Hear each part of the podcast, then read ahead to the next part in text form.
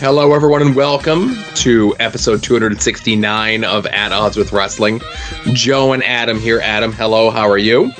I'm good, but I'm confused because we can't talk about weather, we can't talk about food, we're not allowed to mention he who shall not be named from the other show. I don't know what we're supposed to banter about at the beginning of these episodes anymore. We can talk about food. Food is always something that we can talk about on every podcast. that's more of an after dark thing. Oh damn, damn it, that's close to mentioning him. no, come on. Um, you can mention you can plug shows and you know, say who's on those shows, like who your co-host of uh, Porch Talk is, which is on its uh, winter hiatus. Yeah, it is definitely on its winter hiatus. Although uh, maybe there is a big GTA DLC drop on December 12th, maybe I can convince that person to allow us to like record a little bit of it. Oh my god. Just to see what would happen, you know? I don't know who'd be incriminated worst in those recordings, you or him. it's just me being a bully the whole time. I'm like, God damn it, stop dying. God, I have to do everything. That's me the entire time. well, again, I mentioned who would it incriminate, so it's going to yeah. incriminate you bullying poor Todd. Oh, oh God oh, ring the bell. Ring yeah. the bell. I think we got a well, jam-packed show today, Joe. We do. Well, we do have a jam-packed ish show today, but I'd want to start out with because it did drop over the weekend, and when the initial tweet of it went out, I knew it was coming out on Saturday.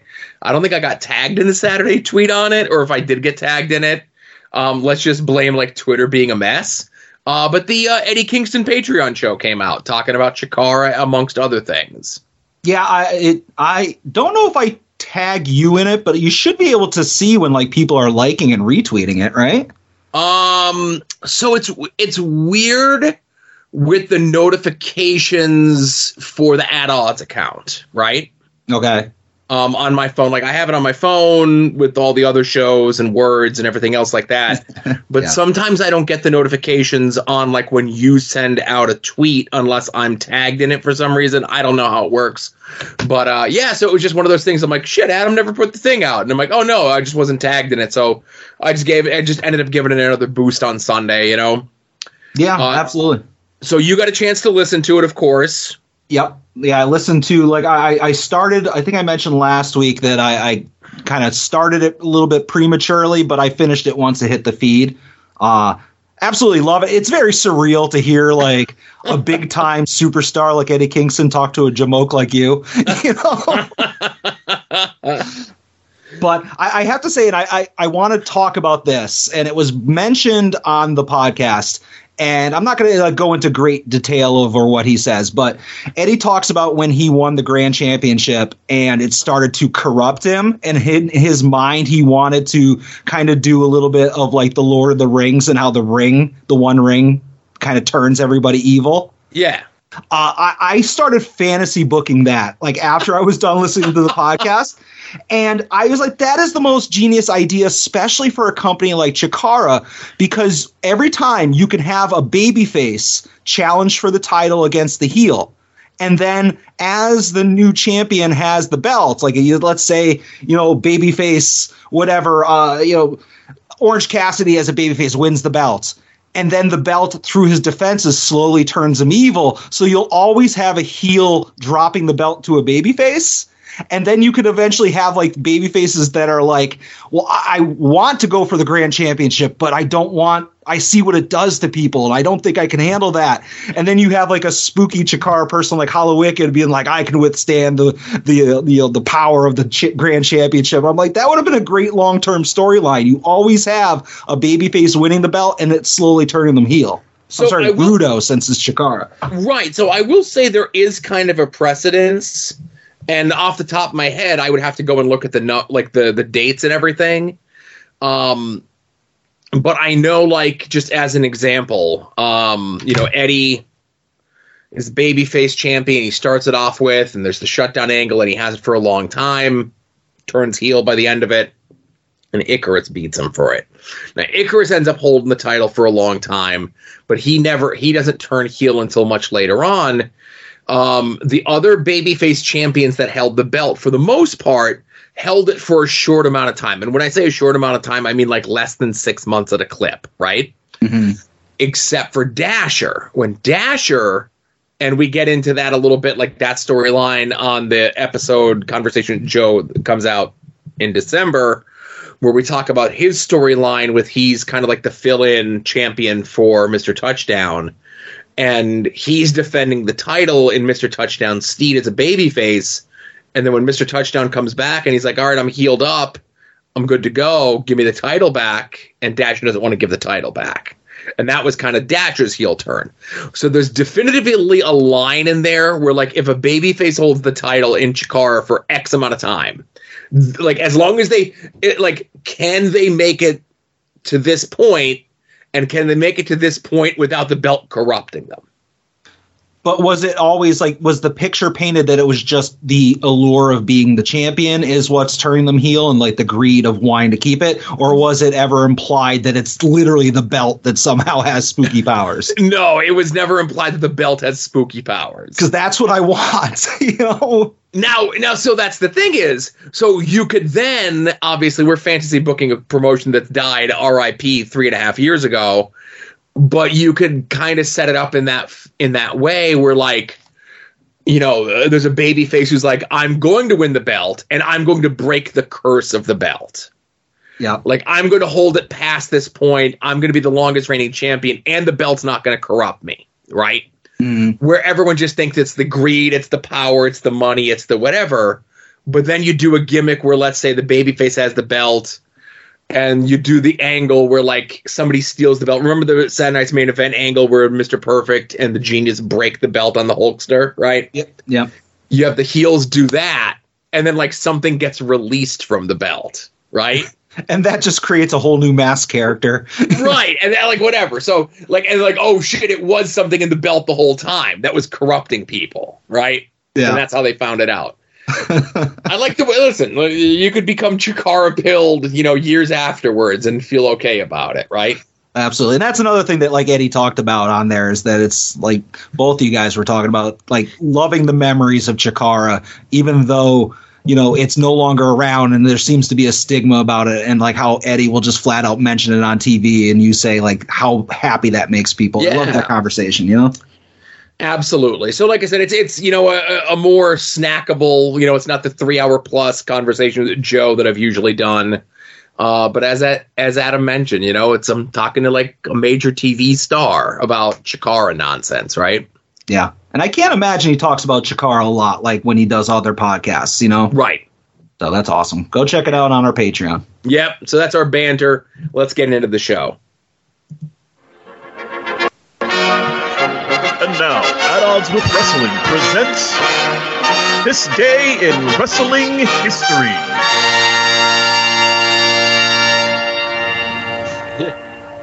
So I only have a couple clips, so I can't say my catchphrase here that I stole. But uh, this day in wrestling history, 26 years ago, ECW uh, from the suburbs of Pittsburgh in Monaca, Pennsylvania, had the pay per view November to Remember. I will say that this was probably the last great moment in ECW history. Okay. Um, so the storyline went Bam Bam Bigelow had come in. It was he, Shane Douglas, and uh, Chris Candido as the triple threat. Uh, there was a storyline going on that Rick Rude was in ECW and WWE at the same time, just because of how things were going. And he was Shawn Michaels' bodyguard in DX, but he was like giving Shane Douglas tougher opponents to make him a better champion. Mm-hmm. Well, one of the champion, one of the opponents that Rick Rude picks ends up being Bam Bam Bigelow, member of the Triple Threat. Shane Douglas is not ready for this. Bam Bam ends up beating Shane Douglas for the title. Now, granted, it ends up going to this larger moment that we're going to talk about here, but in between uh, Bam Bam Bigelow beating Shane Douglas for the title and this moment that we're going to play here, Rick Rude ends up leaving WWF, going and signing a contract with WCW. So he, they can't wrap up whatever the storyline was supposed to be in ECW with Rick Rude and Shane Douglas. Okay. Uh, but this is now Shane is the de facto babyface because it's in his hometown, and uh, we're gonna play the closing moments of this match. As hammering Bam Bam Bigelow, he slid through. Belly to belly suplex. Douglas on top. A little bit of a count. fa- yeah, I was gonna say a little bit of a fast count there.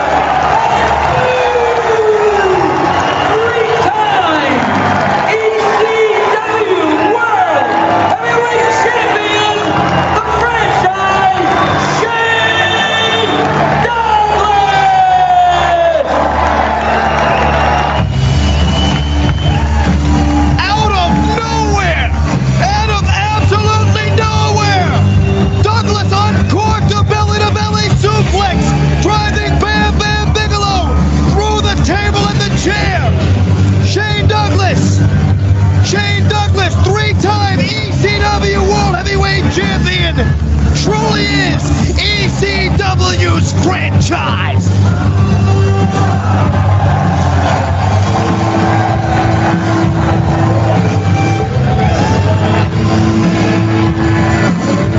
So, you know, and Shane would go on to hold the title for like almost another year. But I say this is like the last great moment. So this is the top of the card stuff in ECW, and you're, you're talking to no more dyed in the wool ECW zombie Mark, whatever you want to call me at that time, right? But the rest of the card, okay, you have um Sabu versus the Sandman in a tables and ladders match that based on their previous uh, outing, this match had to be pre-taped because it was so bad, and they didn't want to put it on TV with as many flubs in it. Okay. Uh, Taz, who was the TV champion still, defended against Pitbull 2. Pitbull 2, who was being managed by Lance Wright, who was like the former like hype central guy in ECW, left to go to the WWF in like 96 and came back to ECW. Well, Lance Wright has his bodyguard with him, Brakkus. Okay. Okay. Yeah. Brawl And- for all alum Brakkus. Yes, this was pre Brawl for All Brakkus. This was when he was just like, if you remember the early Brakkus promos, they would just show like him from the waist up in smoke. He would say a bunch of stuff in German and then like the name of another wrestler, and then it would say Brakkus coming soon. And then like that was mid '97. They would play those promos, and then he never has a match on TV. He was doing house shows in like '96. Um, and then Brawl for All happens in '98, and that's like really his only time actually on WWF TV. He was Um, the '90s version of Veer.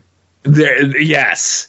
Uh, and then we have a Rob Van Dam versus Tommy Dreamer match in a loser waves the flag ECW versus WWF match because the tandem of Rob Van Dam, Sabu, and Bill Alfonso and tangentially the Dudleys were all representing the WWF in ECW for some reason.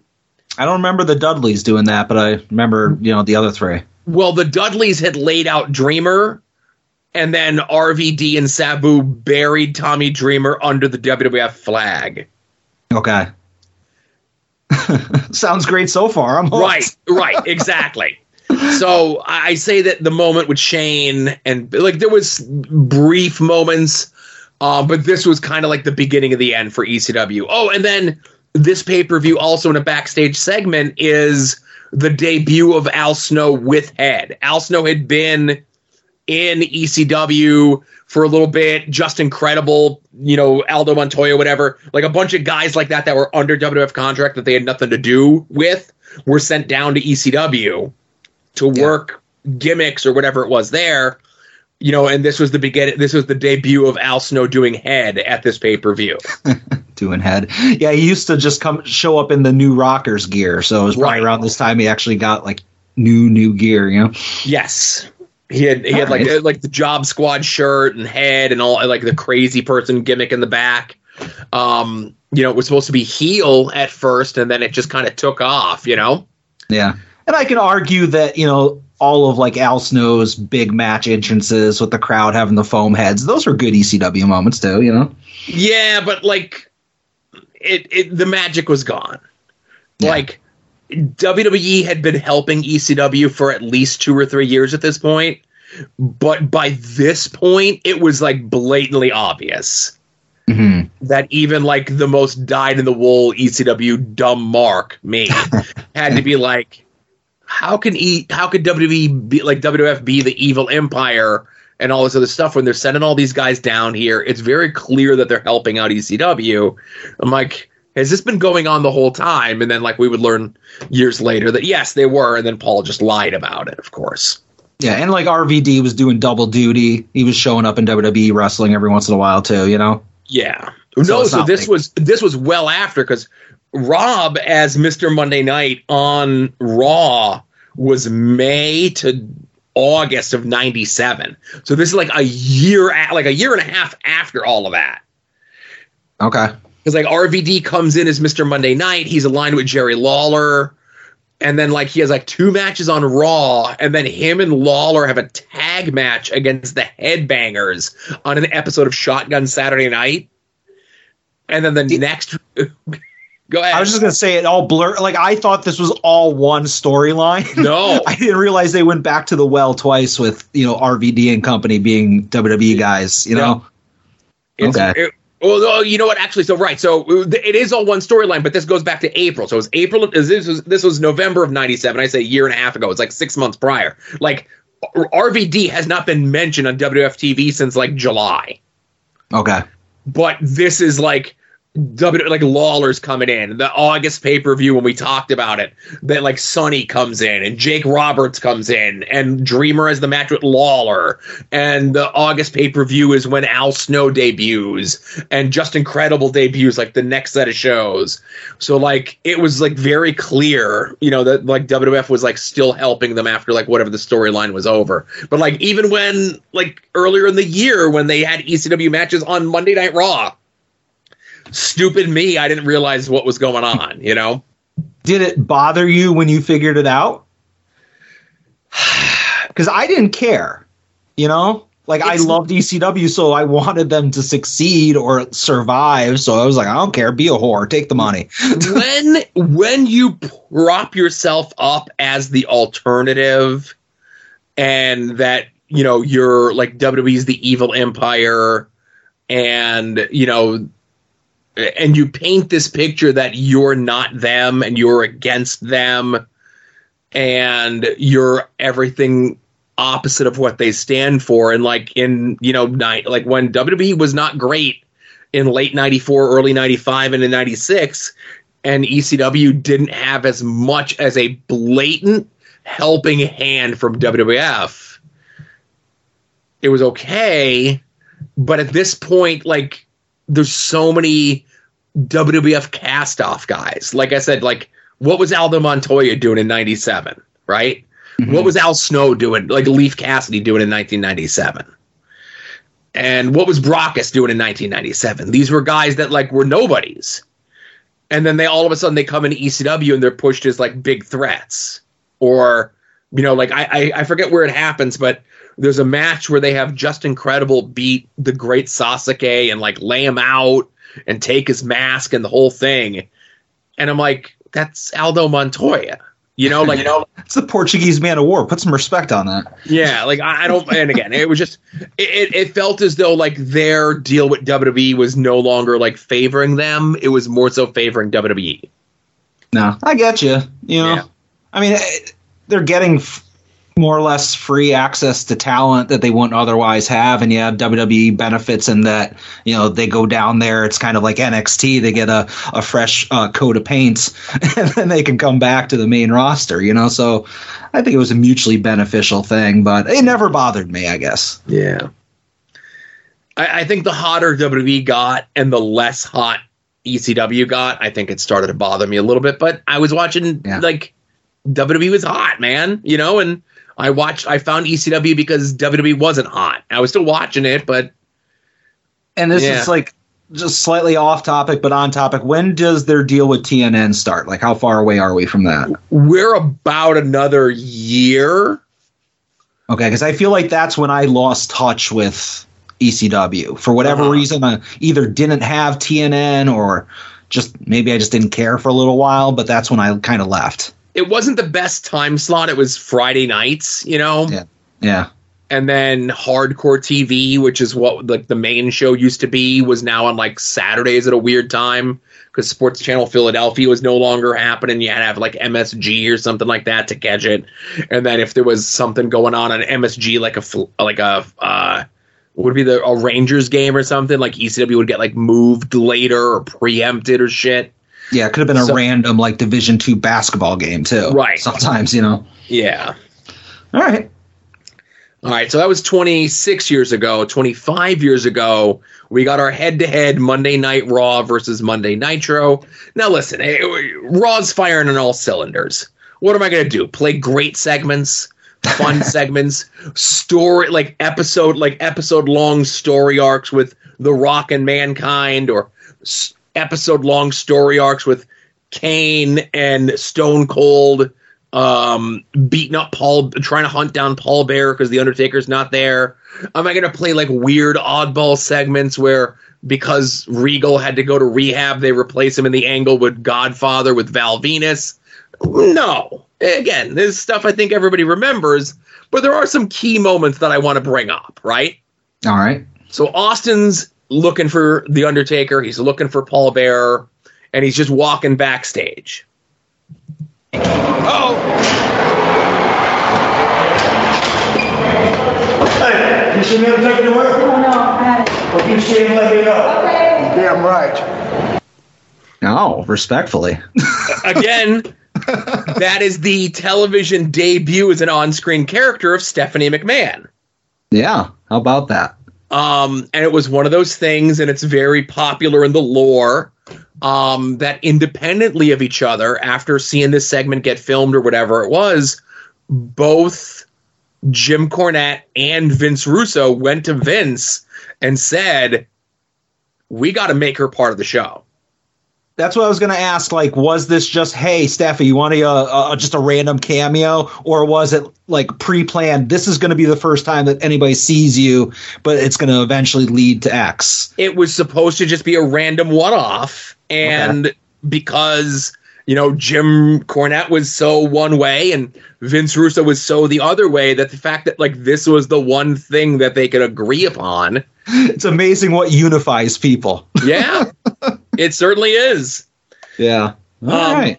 How about but it? and again this was 25 years ago it's a different time wrestling's super hot right Mhm. um there's a thing that they used to publish back then called the tv guide No, okay. All I don't know if you, yeah. you remember that. And I I remember. I remember, uh, like the episode of Seinfeld where somebody makes a bouquet out of one. right. So this year, because both WWE and WCW are hot, they did two WWF covers for the TV guide, and they did two WCW covers for the gu- for the TV guide. Now, God forbid WCW mention any sort of uh, outside publications that they or publicity that they get, but obviously WWE, bad or good, they're going to mention it on their show, right? Mm-hmm.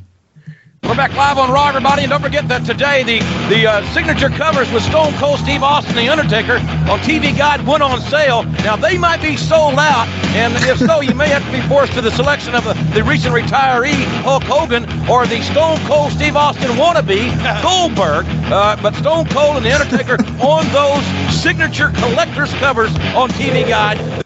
So the next year, when TV Guide deci- decides to do this again, it was just four WWF covers. yeah, you think? It was, I- and it was Austin, Rock, Sable, and Mankind. That's what I was just going to say. I had the mankind one, and I'm.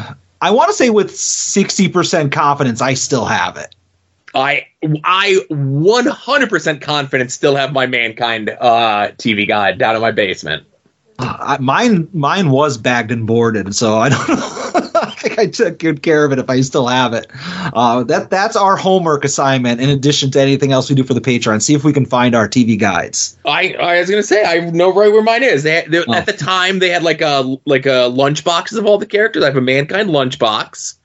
Okay. That I have the Lucy, Jax, um, you know, mankind, Dude Love, and Cactus Jack in. Uh, I have like a, a buddy of mine made like uh, figure sized barbed wire to wrap Oh. around the bat that Cactus Jack came with. Uh, I probably have the Socko that came with the Mr. Socko shirt.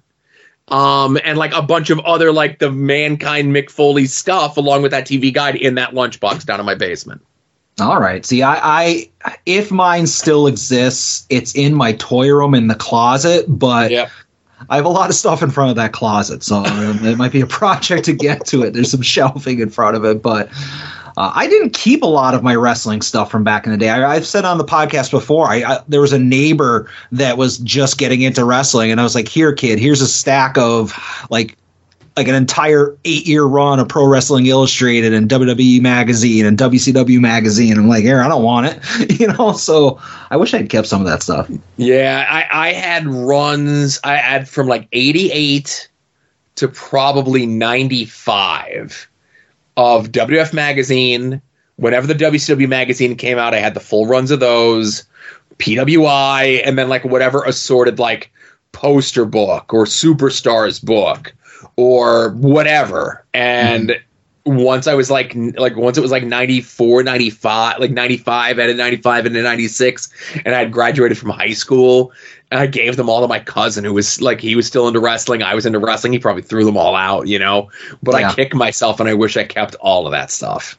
Yeah, hundred percent. And I just saw an opportunity that is going on uh, uh, in the collecting world that CGC is now accepting Pro Wrestling Illustrated because they Oh. don't just accept every magazine. Originally, they just took uh, like Sports Illustrated and Playboy, and then they were like, okay, we're going to do Nintendo Power. All right, now we're going to do WWF Magazine. Like they slowly introduce things to what they'll accept, but PWI is now something they accept. So I've been seeing a lot of the books that I got when I first started collecting uh, magazines or when I first started buying magazines, uh, and a lot of them are popping up CGC. And I'm like, oh, don't you don't you do this to me?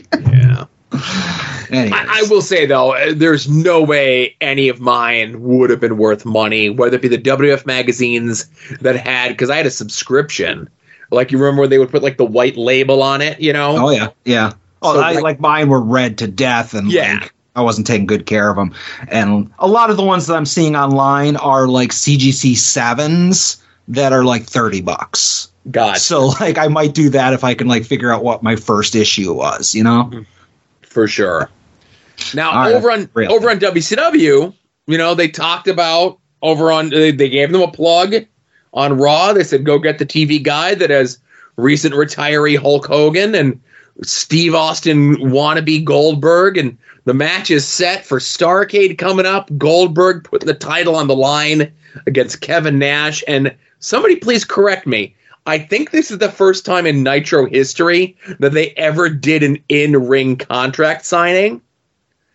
I Let's- wouldn't doubt it. Like I don't remember that being a trope of WCW at all. You know? It, it was very much a WWF trope, so it was very odd to see this pop up for WCW Nitro at the time. Let, let's see how uh, this contract signing goes between Goldberg and Kevin Nash.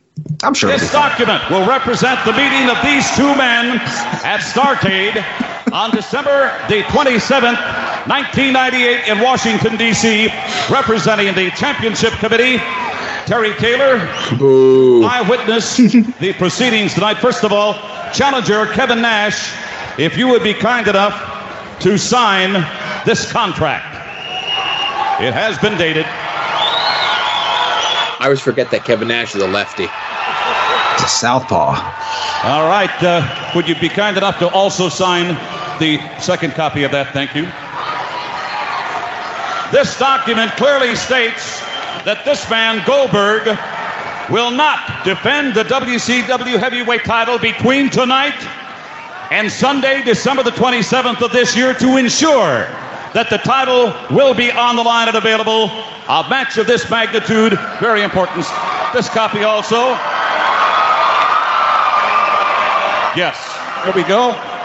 And these will be filed. I thank you very much. Stay It's initial here. Makes it official. Date here. Get ready, ladies and gentlemen. It's very bureaucratic. yes, uh, Kevin Nash appeared to be on some sort of hallucinogens, possibly. He's just having fun. Right. Uh, but again, big night for the Wolfpac. Of course, Kevin Nash gets the the signing of the contract. Um, but in other contract news, it was uh, at the previous week's Thunder, where Chris Jericho, the current television champion, had informed Eric Bischoff that he would be opting not to renew his WCW contract, which still had another six months left on it, uh, and would be pursuing his options elsewhere. Uh, Jericho on this episode of Nitro is now booked against Konnan, who's a member of the Wolfpac. Uh, let's see. Let's see how this turns out for uh, young Chris Jericho. For you here on TNT. Waistlock forward roll that time. Jericho did not stay down. He's going for the Lion Tamer. Again, he's the heel. Listen to the reaction that he's Yeah. Look getting. at Konnan trying to fight him off. He's trying to hold on to his ankles to keep Jericho from turning over. He turned over. He's close to the ropes. And the ropes will call for the break, and that was great maneuvering that time by Konnan. But Jericho I love when he won heel- the match. Oh, Yeah, referee taps the on the celebration. taps you when you win or you Very break the hold. Right, I understand that. He's got the bell. He swings around. The match is still going on. Jericho. That should have been a disqualification. Konnan mm-hmm. covers, and Konnan. Well, Jericho brought the belt. Konnan wins it. A dead of the wolf back, Tony. The crowd's just happy to see something happen this with the is the title. change. opportunity of a lifetime. Once they're on their ride home, they television realize championship. Oh, he earned every bit of that one. There it is. The new owner of the gold. The new world television champion. Member, yes, of the red and the black. The Wolfpac is K-Dog. And they're celebrating here. As a matter of fact, Luger comes out. There's Kevin Nash. Big sexy. They're out to celebrate with Konnan. That was a gutsy win by a fine athlete from the Wolfpac. It was a good match. A gutsy win. He cheated. so after this, Jericho transitions into a feud with Saturn. He loses that feud to Saturn. He loses in the U.S. title tournament to Scott Steiner in March. And that's pretty much his last TV match. and then like no no TV time as far as like promos or anything like that either, The right? A little bit in the Saturn feud, but that's just mostly January into February.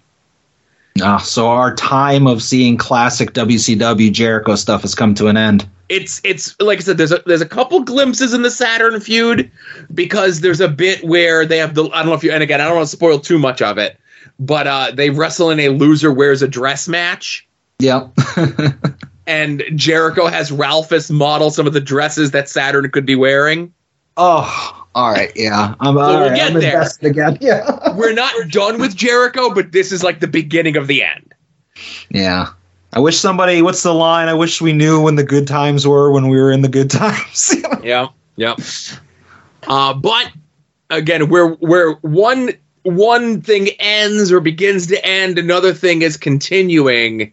Uh, we have a scheduled match on Nitro here of the Armstrongs, Scott and Steve Armstrong, taking on the the Outrunners. no, stop it, taking on the team of Kanyon. And somehow even sadder, Scotty Flamingo himself, Raven. Oh, poor guy. Is shaping up to be one of our most exciting in a long, long, long time.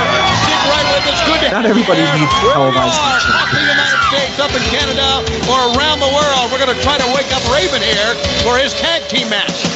Well, I tell you, the Armstrongs will wake up Raven, and they're doing their best to break the family curse. And uh, it's going to be an interesting matchup here. Kanyon, uh, tremendous inside that ring, but the Armstrong brothers are good. I mean, on paper, they should have a tremendous win-loss record. I think it's just the curse that holds them back. All right, bell has sounded. Uh, Kanyon did usually picks up the microphone, but had nothing to say here, and uh, Raven's not moved. The bell has sounded. If he's going to be his tag team partner, he needs to get on the other side. And Kanyon's trying to talk to him. Listen in. Scott, ridiculous. Whatever problems you got, you gotta leave them in the back. Oh, Poor guy. What about me? What about Raven?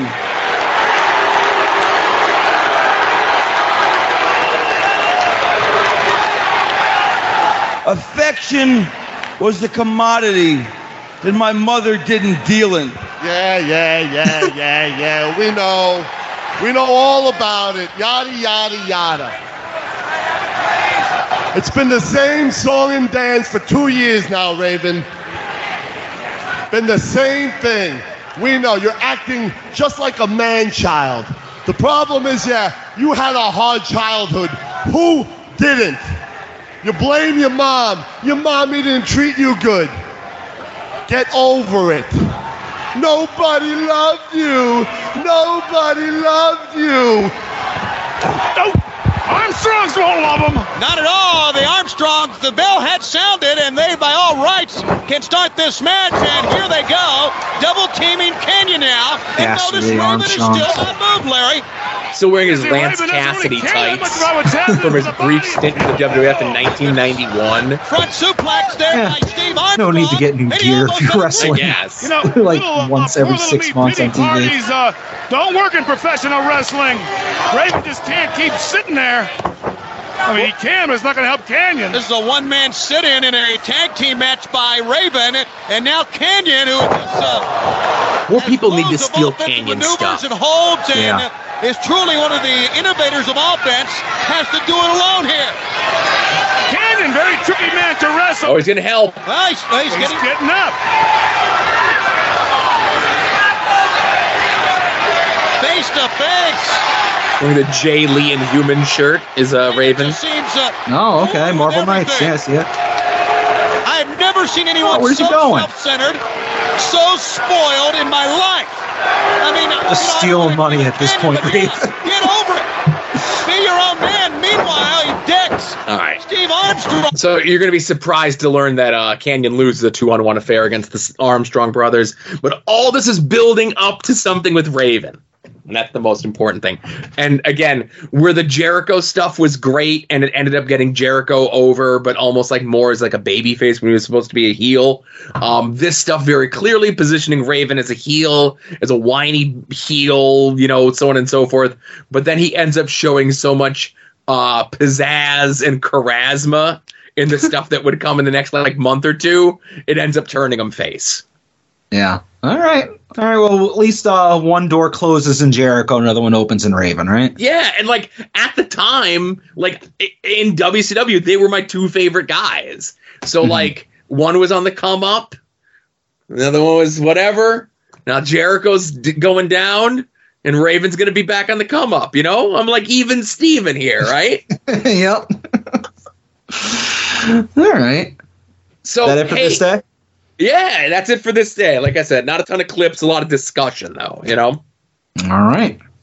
Um so hey, where would you like to uh begin talking about uh the last week in professional wrestling? I know usually I jump right in here, but I'm going to let you go first this time. Uh, well, hold on. I wasn't prepared to start uh, to go first. Uh, I guess I will start talking about. I watched very little bit of a WWE Premium Live event, Joe.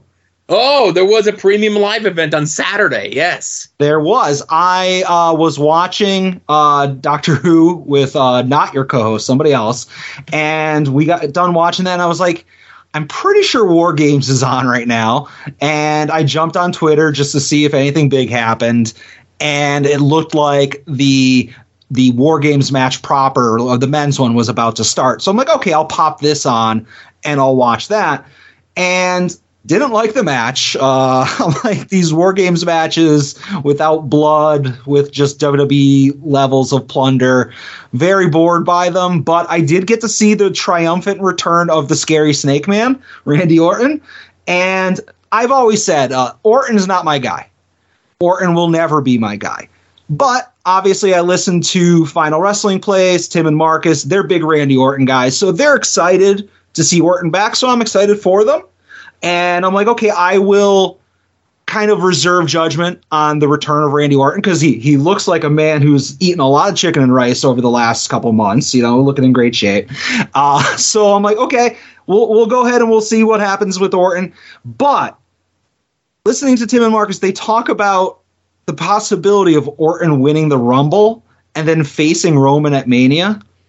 And I immediately had to basically say, "It's okay, Adam. It's, it's not going to happen. Don't worry.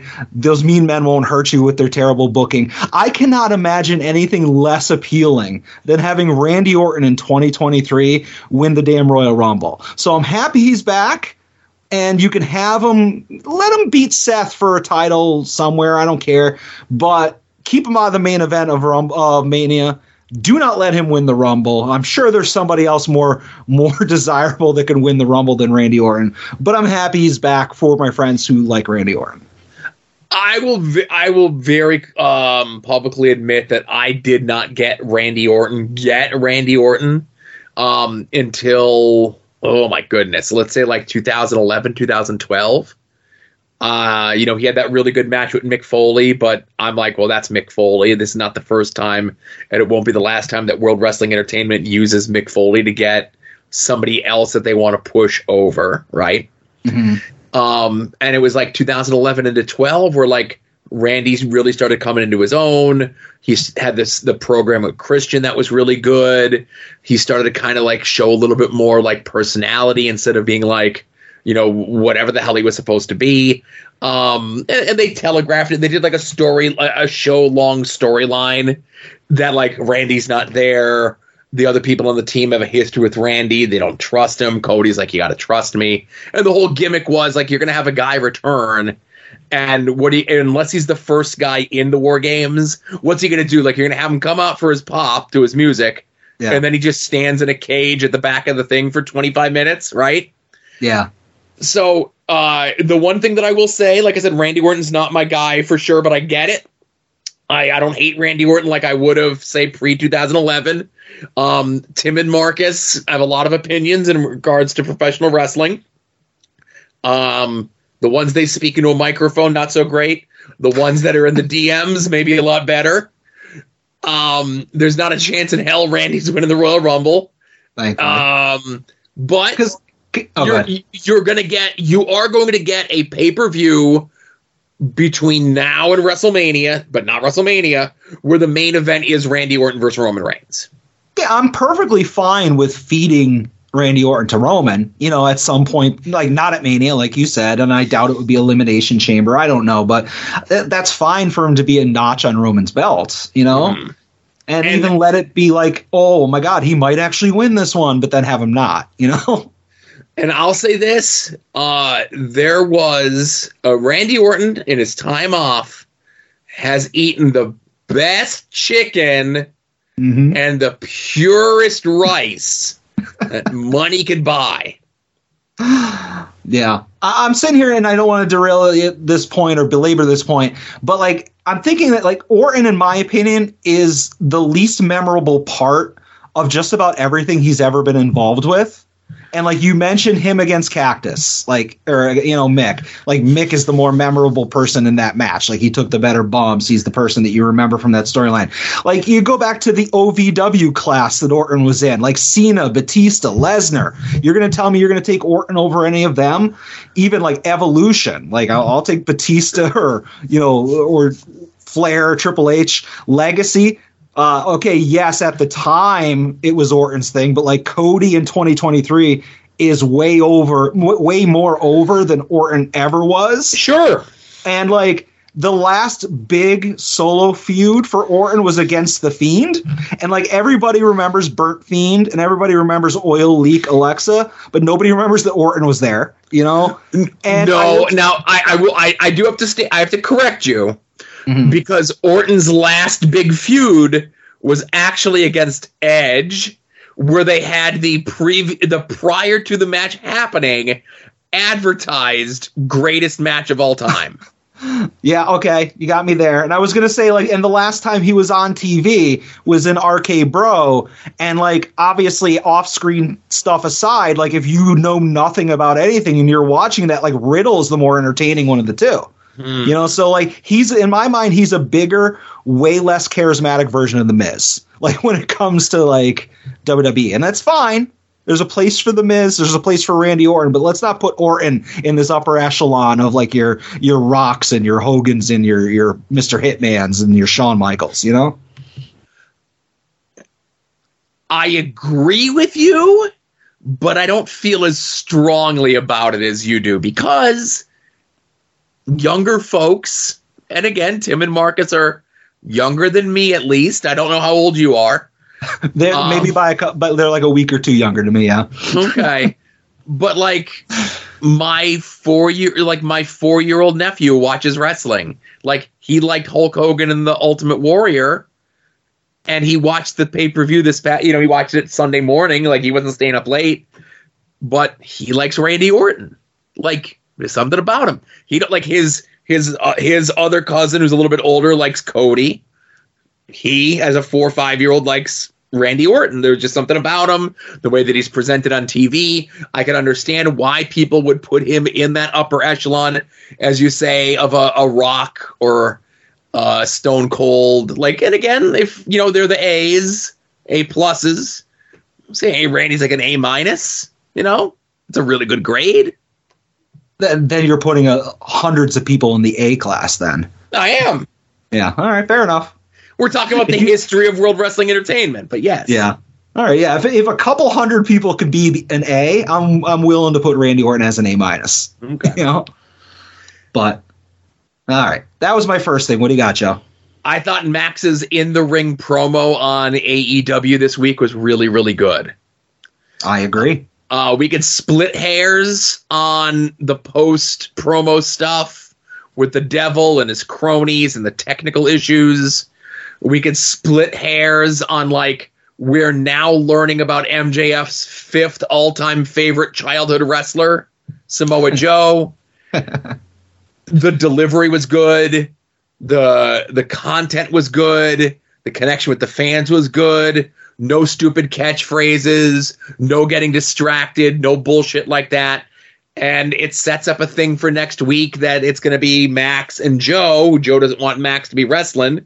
He wants him in tip top, pristine shape for the pay per view at the end of December, taking on the devil and someone else, two of the devil's goons. I don't know. I think we're two weeks past them writing off this devil storyline and just dusting their hands and moving on to something else.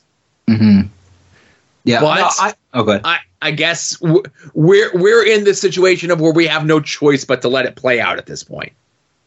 No, I agree with that, and I agree. Like I loved all of the MJF promo. I thought it, like you said, it was concise. It didn't ramble. It didn't have any hokey stuff or any silly nicknames. It put over Samoa Joe as an absolute killer. You know, and Max got a couple like arrogant lines in there, but at the end of the day, you believed that Max believes that Samoa Joe could beat him. You know, And that's like- all and that and that's all that promo needed to do. Exactly. And it- it's unfortunate because we don't know what the actual vision, like the real vision, would have been if the devil stuff was executed right. Like, I thought my YouTube TV froze for a little bit, or I lost the feed because they went to a black screen for a while. And then I fast forwarded and I overshot it, and I'm like, what was there text on the screen? And I had to go back. Uh, so that was very awkward, and uh, I'm sad people people have already made the jokes online and beat me to it because I uh, when I was watching that, I immediately wrote down aces and eights and retribution because that it's like obviously uh, a poor man's version of that.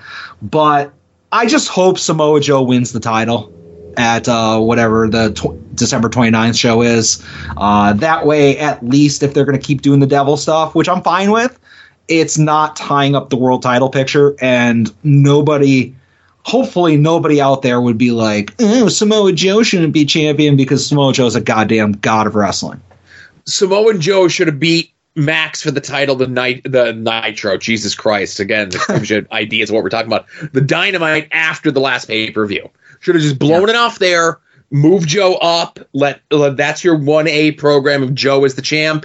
Your one B program at the top could still be Max as your main event babyface, still dealing with all the devil stuff. And I really think whether he's supposed to be the devil or not, Cole getting injured kind of put a hamper on a lot of that. Yeah. And it And builds in a perfect out. You can just say, how much has Max has been wrestling his ass off, doing double duty all these last couple months, and yeah, he can break the cane over his knee, but like, how healed up is he? And like, there's only so much, you know, believability that like it, Samoa Joe's 100% and he's a goddamn killer. Max is 60% and he's run ragged. Just let him lose the belt. He's not going to lose any momentum. They are booking Max as a babyface champion in 2023 like WCW booked Sting as the babyface champion in 1991.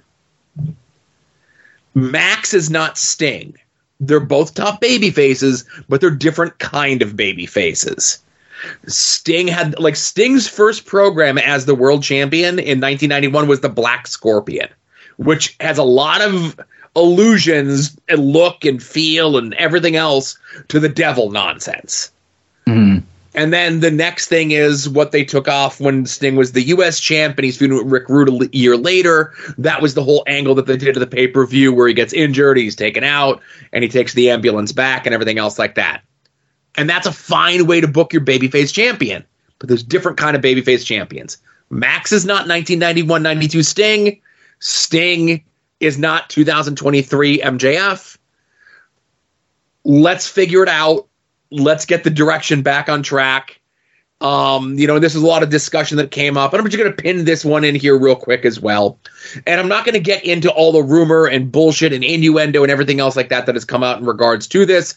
I'm just going to say from the statement that this person put out, which is QT Marshall is leaving AEW when his contract is up at the beginning of the year. He's riding it out until the end of 2023, and then 2024 he's gone. Right? Oh no, don't go. Okay. so whatever your opinion of QT Marshall is as an in-ring performer is is I get you. But he was a trainer, he was a coach, he was an agent, he helped a lot of people backstage, he helped the show run on time. He, you know, obviously came in under the Cody regime and with, you know, and we're going to get to it in a couple weeks here, but like we're at the 2 year we're coming up on the 2 year anniversary of Cody's last AEW match right? Yeah. Like that's right around the corner. Did you say two years? Two years. Oh shit! Yeah, because Right. it just doesn't feel like it. But yeah, he missed all that time ago. Right. So, um, again, in ring, I thought they tried everything they possibly could with QT Marshall, and he just didn't connect. Um, he he took a, when Max turned on Cody. eh, QT was the one who was Cody's right hand man, and then QT turns on Cody, and then he's got the Nightmare Factory people with him. They give QT gifted the Diamond Cutter from Diamond Dallas Page. He gets the big brawl with Cody where they fight on top of the bus. He then gets a feud with the Big Show. He then gets another stable with the QTV people. They send him to Mexico where they give him, you know, one of the titles in AAA where he gets to have that crazy good match with uh, Pentagon. They even gave him at one point the bunny, just randomly. He was dating the bunny. they tried everything to get QT Marshall to connect, and there was just something about it that didn't connect. I'm not going to miss him as an on ring in ring performer, but I definitely think you're going to see a lot of things change with him being gone. I hope it's for the better, but this is what a lot of people's complaint about AEW is and has been is they tout themselves as the challenger brand and this is not a thought that's original. This is a thought that a lot of people have said online have said for the last couple of weeks but i'm saying it here again. It's great when you position yourself as the challenger brand when the top brand isn't that great or has some negative stigma or whatever. Mhm. but in the last like year wwe's been kicking ass right? You may not like its production, you may not watch the show, but you cannot argue with the results and the sold out houses and our inability to get comps to shows yeah. because you're selling out, there's no comps, right? hmm Whereas AEW seems to have lost their identity. They've lost their identity from when they first started four years ago. They've lost their identity from where they were two years ago. They've lost their identity from where they were a year ago. And we could point fingers at who's to blame, but nothing gets solved at looking at how we got here. What gets solved is how we get back to where we were. And that's what I think AEW really needs to do. I thought TV this week out, and again, you can't just do it as a ripping off the band aid and just all of a sudden, you know, I'm doing the Zandig pose here and say we're taking it back to ni- 2019, motherfuckers, right? Mm. There's stuff in place that you need to wrap up and move along and get back to it. And I think one of it is, you know, they've been doing the promos of like the pre and post match interviews, mostly the post match interviews with the people in the Continental Classics. Yeah. and everyone's like, "Oh, they should play these on TV," and then they end up do playing them on TV. Um, I think that helps. I know Tony Schiavone has been pushing for the event center thing that they do uh, to be on TV. I hope that gets there eventually, like a much shorter version, like the event center that is on YouTube. Um, like on Wednesdays and on Saturdays, it's usually like a eight to ten minute thing, but you could like old school WCW like two minute that for TV presentation. Yeah, Um, maybe do uh, like have Big Bang Theory end two minutes earlier and just have that come on right before the hour. Yeah. Right. You know, there, there's got to be a way to do it. Um, but I, I really want AEW to get back on track. Um, you know, there might be discussions about this later um, uh, with like the two camps of people within like AEW and WWE fandom. Mhm. And I'm in neither one of those camps. Uh, I, I'm in the Orange Cassidy camp. I'm in the Eddie Kingston camp. I, I'm in the Claudio Castagnoli camp. Uh, I'm in the Wheeler Yuta camp. I'm in the Bryce Remsburg camp. I'm in the Ethan Page camp. If I didn't mention this, these are people that I consider friends or that I saw rise up from the bottom to the top, and I want them to still have a place to go. And I, it's not like I think like, oh well, all these things are happening. AEW is going out of business. Not going out of business, but I really want to see them right the ship, return, and like become that challenger brand that they claim they are. Mhm. Okay, no, I agree with you 100%. And uh, my my next thing I was gonna I was gonna do a deep dive into the fact that both uh, Alexa Bliss and Tay Melo both had their babies, so so nature is is healing now, and we can go back to the way things are supposed to be. Uh, but for the interest of time, uh, my other thing I was going to talk about, I just want to mention I was not fully invested in the C2, the Continental Classic, until this past week. Uh, uh, number one, the Eddie Kingston versus Brody King match. Yes. And just the physicality of that match and seeing Eddie lose and his post match promo. Maybe he got a little too overconfident and he's got to be humble in defeats and humble in victory. Like, I thought that was all amazing. And then last night on Dynamite, the Swerve versus Switchblade match.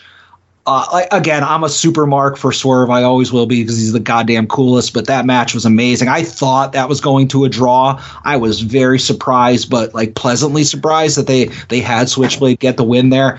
Uh, so I'm not going to be a fan of the like seeing Jay Lethal in there. Nothing against him, but like I just don't want to watch his matches. And there's some other people that I'm I could take or leave. But uh, when they put up marquee matches like this that you might not otherwise get just because they might not cross paths in storyline, this is something that could right the ship for AEW. Yeah, it's definitely um it's definitely course correction. You mentioned those matches like don't sleep on the Claudio versus Daniel Garcia match that was on Collision. Uh the Rush versus Mark Briscoe match. Like they just decided like we're just gonna go out here and beat the hell out of each other for real for eight and a half minutes. Yeah. Right. And, and that's, you know, as much as I like people doing holds and as much as I like people bleeding and killing each other, I, I like people just beating the shit out of each other, like really slapping each other and, you know, putting a little mustard on their stuff, you know? Yeah. Yeah. Um, I have one other thing. Uh, I don't know if you wanted me to go or Is it the last thing or is there one is- more thing before the last thing? this is my last thing.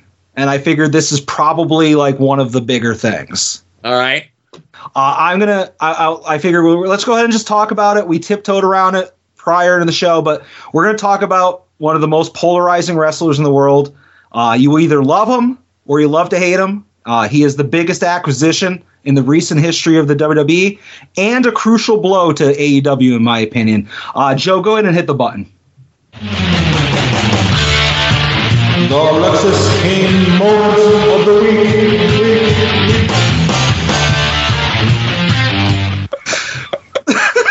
That's right, Joe. It's time to talk about Lexis King. He had a big week this week, Joe. I have to relabel that clip. He had a big week this week, Joe. uh, sorry. So people that uh, again, I had to look at the uh, the little chyron on the bottom of the screen, but uh, Briggs, Jensen, and Fallon, who I have been assured are real people in NXT, they're backstage. They're talking about like they were like put over by some legends. Uh, like I don't know. There's a bunch of like WWE Hall of Famers that are showing up at NXT and just saying, "Hey, this person's cool, whatever. I don't care." And then Lexis King, who's nearly a foot and a half tall or a foot and a half shorter than both Briggs and Jensen, he comes in. He calls them my friend like three times. Uh, he hits on Fallon, and she literally says, "Ew." Which is the correct reaction. exactly. Uh, so like eventually Lexis is challenged uh, for a match later on the show by Brooks Jensen, and that should have been the main event, but it wasn't. It was the semi-main. And then if you thought this was all the Lexis King you were going to get, Joe, they had like something I guess is called NXT Anonymous. Uh, which is like a GTV type of thing, and it shows surveillance video of Lexis King potentially being the person who attacked Trick Williams a couple weeks ago in a loading area. And I will say that there hasn't been a secret camera hidden this well around the NXT roster since Velveteen Dream left the company. There you go. but so we uh, go on to the match: Lexis King versus Brooks Jensen. And Joe, I counted.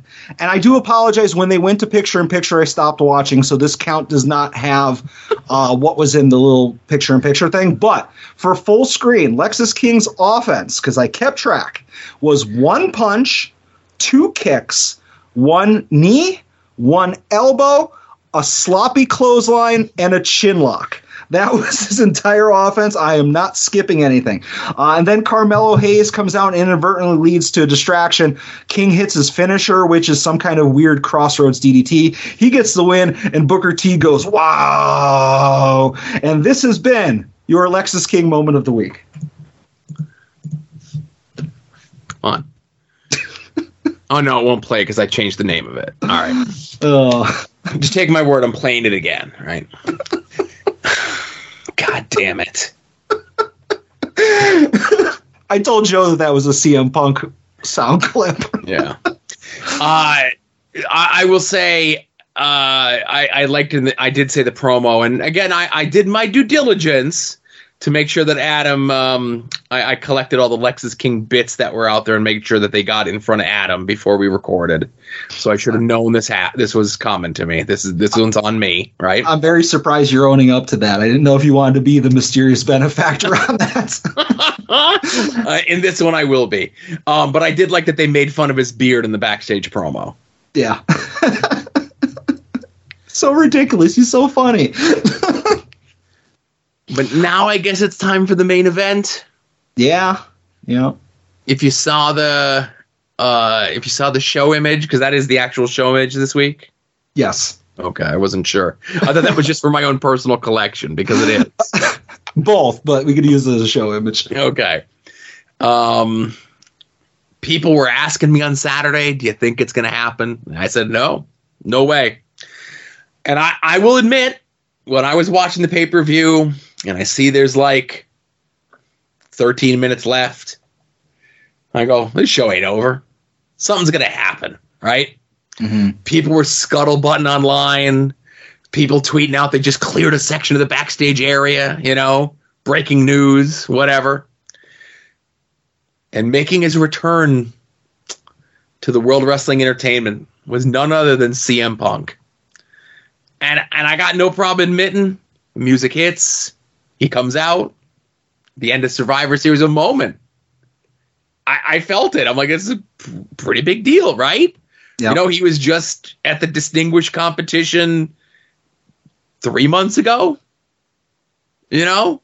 uh, wrestling on the the big show at Wembley Stadium, and he had his own special show that was on Saturdays that only certain people could be on, and now all of a sudden he's in the World Wrestling Entertainment after being away for almost nine years, ten or almost ten years actually. Uh, I watched the history of CM Punk video that WWE put up, and you know, he went out on top, beating the Shield at TLC in December of 19, uh, tw- uh, 2013, and nothing else happened after that. uh, these these these sites that I had bookmarked all have disabled videos off of WWE's website. So again, it looks like things are going to be great, right? Yeah. And everyone's like, "What's going to happen on Monday?"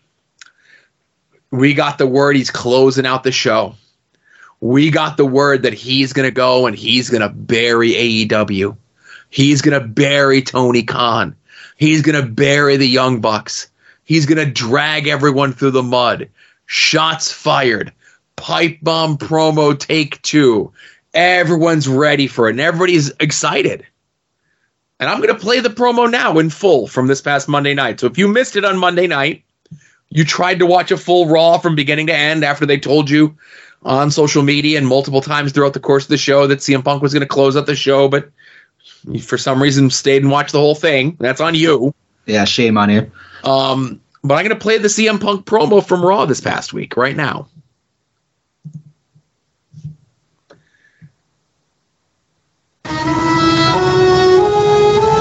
Home. I have no home. Hunted. Despised. Living like an animal. The jungle is my home. But I shall show the world that I can be its master. I shall perfect my own race of people. Supermen that will conquer the world.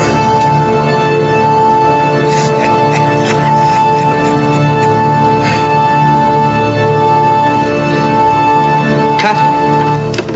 I don't know why they said cut during his promo. That's a wrap.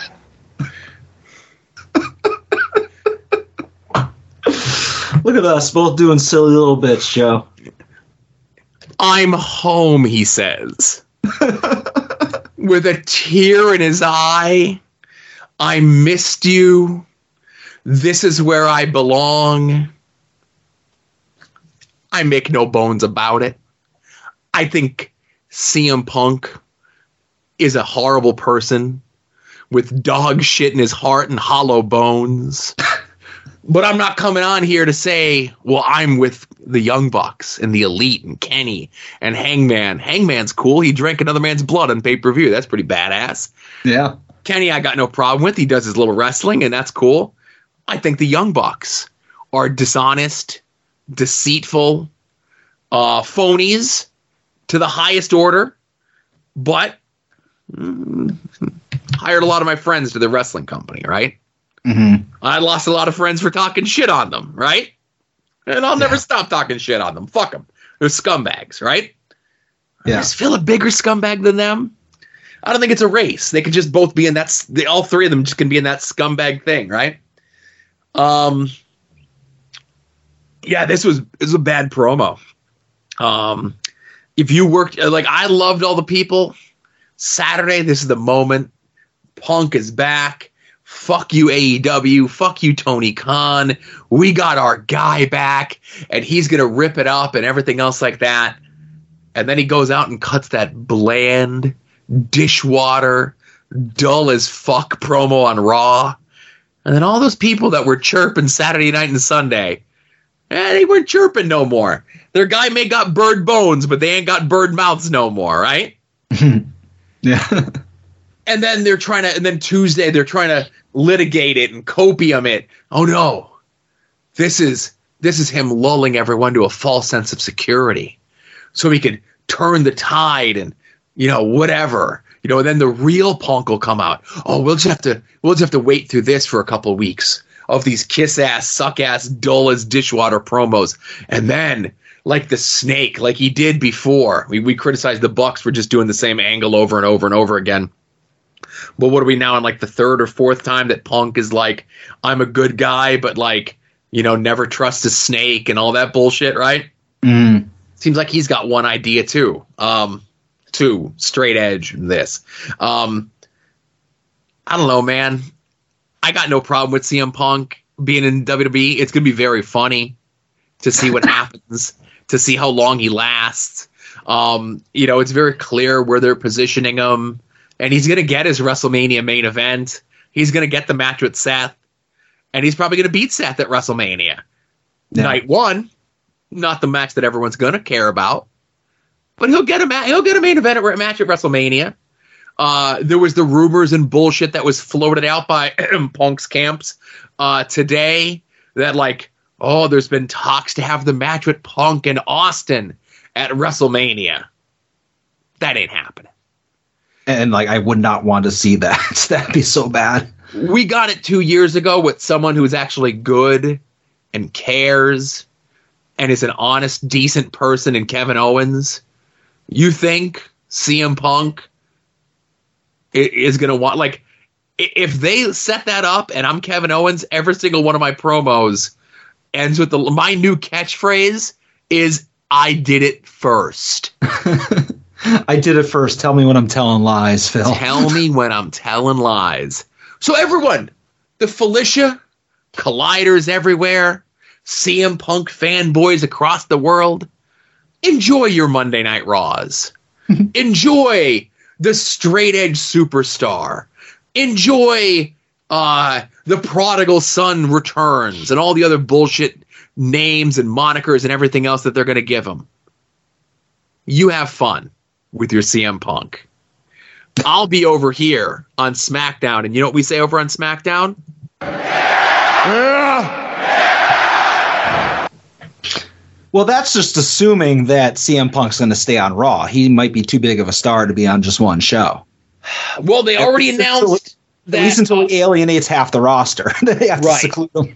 if I'm World Wrestling Entertainment, I'm springing for a private plane for CM Punk. I'm springing for his own bus, and I am keeping him so insulated and away from the rest of the roster for as long as I can. All right, so I'm going to, as a member of the Felicia, it's time for me to give a counterpoint to to the Joe Sposto uh, reaction, and the opinions of Joe Sposto do not necessarily reflect those of the entire soon-to-be-named network, because a lot of us are card-carrying members of the Felicia uh, and former Colliders. So I will give you my perspective real quick. Um, I only watched the, the the end of the premium live event to see if CM Punk would show up, and when they it looked initially like that he wasn't going to, I was like, "Oh, this is stupid WWE." And then it kind of like you said, it felt like it lingered for a little while. Like, oh man, they're standing around doing nothing for a while. And when the music hit, I did pop, and I popped because I'm like, okay, I'm gonna get to see more CM Punk on TV, and I think that's a good thing because when you catch CM Punk motivated, as you mentioned, it's in, it's in short bursts before he gets pissed off. But if you can catch him in those periods where he wants to work with a bunch of different people, uh, you get good wrestling matches and you get you know cool moments. So I think if we get a happy Phil for a little bit and give him matches with I don't know if he's going to be a babyface or heel or whatever, give him a match with Kevin Owens, give him a match with you know. Uh, Jey Uso, give him a match with Roman. I don't care. There's a lot of unique matches that I think would be fun to see. But to your point, it would also be fun to see him slowly unravel again on television and on Twitter and social media and all that stuff. So I think that that's awesome. And we wouldn't get that if he was just sitting at home doing nothing. So uh, you get a little bit of both. And I do agree from somebody who is a big Phil fan, uh, that promo was really, really bad.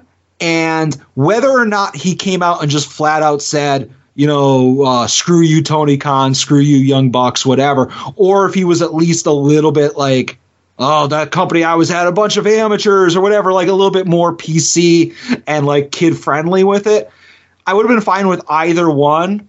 But like the the fact that all of the the WWE pilled Phil stands are on Twitter being like, "Oh, did you see how he ended the promo by saying I'm here to make money, not friends?" That's his scathing remark at Tony, and it's like, "All right, you're just you're you're stretching too far." So I feel like I'm I'm here for the ride. Uh, I do not expect it to last long uh, because, as you've said before, and we've talked about, you know. Fill in the UFC, fill in WWE, fill in comics, fill in AEW on that backstage show. Phil doesn't stick around long, and it always seems to be somebody else's fault. So it's only a matter of time. Um, but I, despite the promo being bad, I'm gonna make it a point to check out CM Punk's stuff uh, when it happens, and I don't do that with anybody else on the WWE. You know, like I, I don't even check out Roman stuff anymore like I used to. So they've got my eyes for at least his segments for a little bit. So are you gonna watch Raw? Like, are you gonna be up, quote unquote, and attentive during Raw, and then when you see social media start lighting up, like all Phil's coming out, you're going to switch over, or are you Yeah, just I- to wake up Tuesday morning and grab it all off YouTube? I mean, I have a DVR that automatically records Raw, you know, and it's Does like it record the whole thing of Raw? Like if there's an overrun? Uh, I haven't had any problem so far. Oh, You know, there's, a I've guy, there's a guy I know that was bitching about it for about 20 minutes on his podcast today. Um, no, yeah, it works. So far, it's worked fine. Um, and I don't know how it does it. It's fucking magic. But yeah, if like NXT went like ten minutes over, and I'm like, it just knew to do that, you know. So, uh, um, yeah. So I'm no. What I will do, I'm not going to watch Raw live. I'm not a fucking sociopath. You know, I'll see like on Twitter, it's like, oh, okay, it's going to be CM Punk versus so and so in the main event. Or uh, personally, I think they should not let him wrestle on TV. That's you know, save it for the pay per views. But um, whatever. CM Punk is going to have a promo. I'm not going to necessarily tune in live, but I can very easily just hit play on the DVR later on that night, the next day, whatever. I, I, I definitely think we're going to get one match from Phil between now and the Royal Rumble. One. Well, there's Elimination Chamber, isn't there? Elimination Chamber is after Royal Rumble. Oh, okay. Elimination Chamber is in the Kingdom of Saudi Arabia. and it's going to be very interesting to see who wins the Royal Rumble because typically the way that it works is with there now being two championships again. The person who wins the Royal Rumble gets their pick of the main event at WrestleMania for one of the titles. And then now that there's two championships again, the other champion who faces them at WrestleMania is typically decided in the Elimination Chamber. Mhm. So it'll be very interesting to see who wins the Royal Rumble this year because I got two ideas of who it should be. I mentioned them before. Royal Rumble is going to be won by Cody or CM Punk. Cody wins the Royal Rumble again. And That means CM Punk might have to go and enjoy a, a blood money covered dick to get that WrestleMania main event. And listen, I know everyone says WWE is a different animal. Vince isn't there, and Triple H at the press conference says we've all grown up and we've all matured and we've all gotten past these sort of things. But uh, I like spite. I like grudges. I like, well, you know, plans changed. The crowd was feeling it. Cody won the Rumble. You know, get you in that WrestleMania main event, Phil. We're gonna we're gonna need you to pose with uh, uh the Crown Prince here. you want that WrestleMania main event, don't you, Phil? Phil's gonna say yes, he does, because that's the sort of morals that somebody with dog shit in his heart and hollow bones does.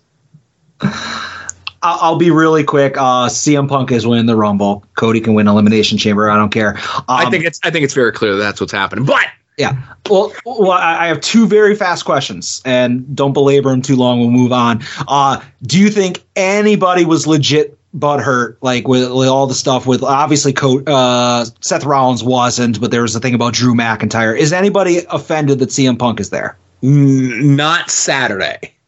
Okay, that, that that was my only question there. And who is your number one candidates? Candidate candidates to be the next generation of perfect punk lackeys in WWE. Like, is there somebody or some Ooh. multiple people that are the, like the WWE's Danhausen or FTR? Because I have I have somebody. Lexis King. when Punk came to AEW the first time and he rattled off the list of young talent that he couldn't wait to work with, the talent included MJF. He worked with MJF. Darby Allin. Worked with Darby Allin. Jungle Boy. We saw how that turned out. and Brian Pillman Jr. So he has to finish the story with Brian Pillman. Jr. That's right. Uh, I don't know why this popped into my head. I, I I have no clue if they've ever interacted. Well, I know one of them has, but like over the last couple of years, uh, I feel like Gallows and Anderson, the Good Brothers, are perfect punk lackeys. Like they seem to have that energy. Nah, I I think they're like kind of entrenched with uh, AJ. Yeah, but AJ's like doesn't wrestle anymore practically. and and well, he's out injured and he's doing his uh, player coach thing. He was waiting for Will Ospreay, but I guess that's a wash now. You know, poor guy. Yeah. But I just felt like you know you have Gallows uh, used to be you know one in the straight edge society. I feel like they're good hanger-ons. You know. Hulk likes to sink his hooks into people that are younger than him. And I know Gallows doesn't look younger than him, but him and Anderson are younger than Phil. Not by much, but he likes to get his hooks into people that are younger than him and that at points in their career idolized him. Okay. Fair enough. Yeah, and I don't think Gallows and Anderson fit that mold. All right. I just figured it was a good hypothetical. Yeah, yeah. Uh, so hey, there's no pay per view this weekend. We got homework, right? That is correct, Joe. The return of homework. So, your assignment for next week, we're going back to movie recommendations, Joe. It's been a while. And you are going to watch the 2006 classic starring big sexy Kevin Nash, Oh, DOA, Dead or Alive. hey, and that's based on a video game too, right? It is. I went to see this in the theaters back in 2006 at the Cinemark, and Joe, there there's like six or seven thousand people in the Cinemark that night.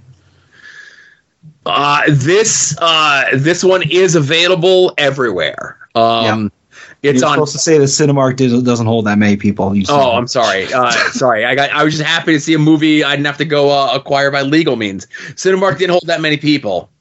uh, did that night. Uh, have you ever seen this? No, I've never seen this. I've seen in I. Uh, I, I saw it in bits and pieces. I lied about going to the movies. Uh, I saw this like where it was like I never like turn it on like when it's at the beginning. Like I always feel like I I'm flipping through the channels and I catch part of it, and it always hooks me. So I've probably seen the end of this movie like three times, but I've never seen like start to finish. But uh, yeah, big sexies, and even though it doesn't look like he's on the movie poster. Right. It's it's on uh, Vudu. It's on Pluto TV. It's on Plex if you do those sort of things. It's on Freevee and it's on the Taco Bell in Demolition Man of streaming services, Tubi. That's correct. Yes, when uh, when there's only one streaming service remaining, uh, it'll be Tubi. All will become one. so I'm happy you haven't seen it. Uh, I can tell you the, the parts that I've seen have been. I'll just say fun. I'm not going to go into great detail of the kind of fun, uh, but yes, that'll be our homework assignment for next week's Patreon. I know what sort of fun you enjoy. I don't want to hear it. Well, you know what other kind of fun I enjoy, Joe? What fun would that be? I enjoy first rounds of tournaments. Oh, I was going to do voicemail, but let's do that instead.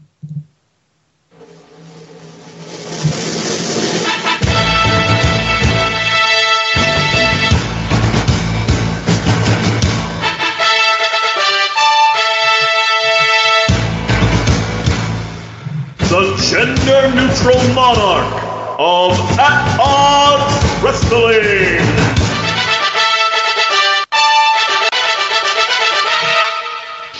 That's right, Joe. Even though you went and you peeked at the results, it's time to reveal who the winners of the first round of this year's gender neutral monarch of At Odds Wrestling. I was And we- peeking at the results of mine that I have a vested interest in.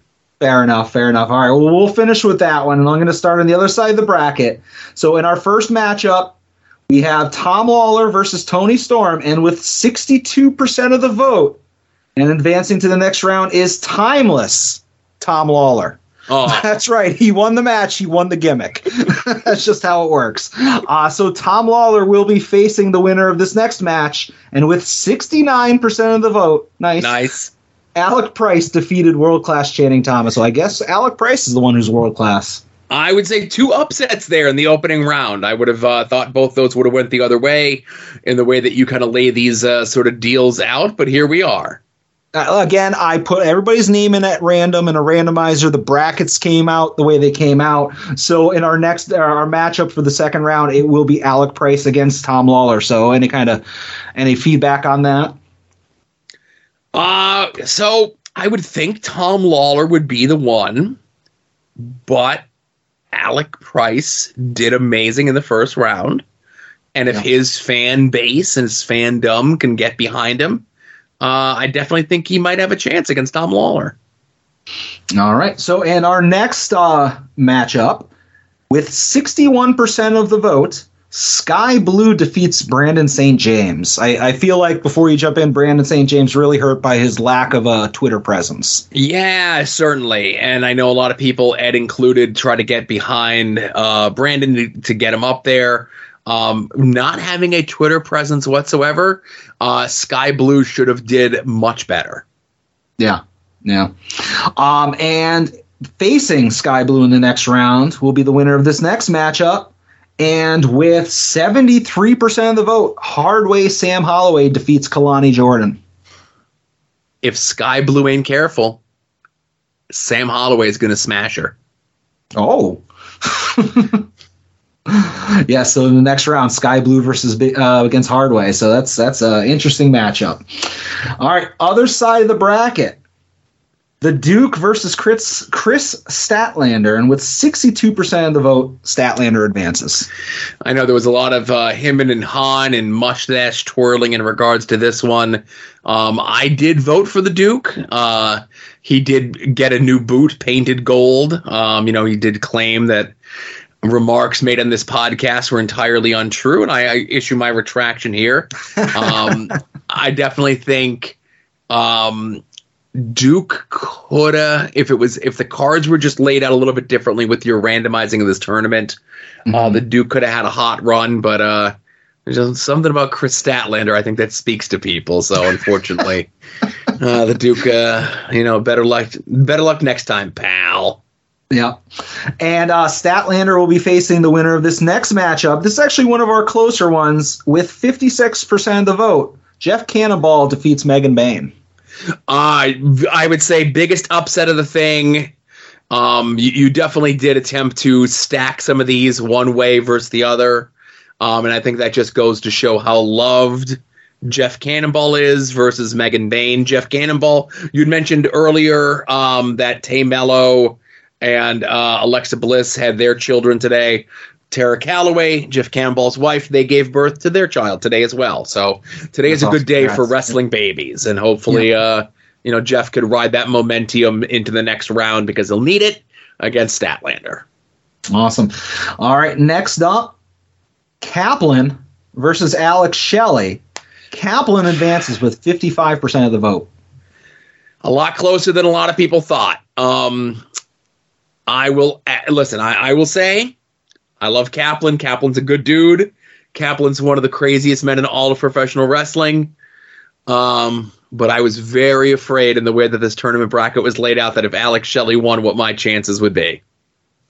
Oh, so you're basically saying that, uh, well, we'll get into it right now. Christian Cage, with 58% of the vote, defeats Sting. So we will have Christian versus Kaplan in the next round. So you're basically saying Alex Shelley could beat Christian, but Kaplan, he is Christian's doormat, is what you're going on record uh, into this microphone right now? Uh, those are your words, not mine. Um, I'm just saying that I think it would have been a little bit. m- Uh, Christian would have won regardless. Mm. Um, just like there was no question here against the Stinger. Um, no matter who Christian faces in this tournament, it's his to win. It's his to own, and uh, I'll be very happy at the end of it when he is saying when he is holding the trophy or the whatever it is aloft, and uh, he'll he'll say this to you, Adam. Go fuck yourself. Wait a minute, that was the wrong one. Hang on. Wait, no, he'll say this. Go fuck yourself. Nah, they're both on the board now. Excellent. Um, again, we have a lot of AIW fan listeners, a lot of people from uh, from Ohio and that territory that listen to this. And I just want to say, you know, you can allow your guy Kaplan to get beat by Christian, and that's fine. That's on you. I'm just putting the, the poll up there. What you guys do with it is on, is up to you guys. So, uh, Kaplan was nominated by Ronald Two Legs under the guise of it being a John Thorne thing. Uh, So, Two Legs, if you want to allow your person to just you know roll over and die to Christian, by all means, go ahead. But I think there's a lot of a- AIW fans that might give Christian a run for the money. Listen, I like Pat. Pat's a good friend, uh, but I'm definitely going to beat his pick. That's all there is to it. All right.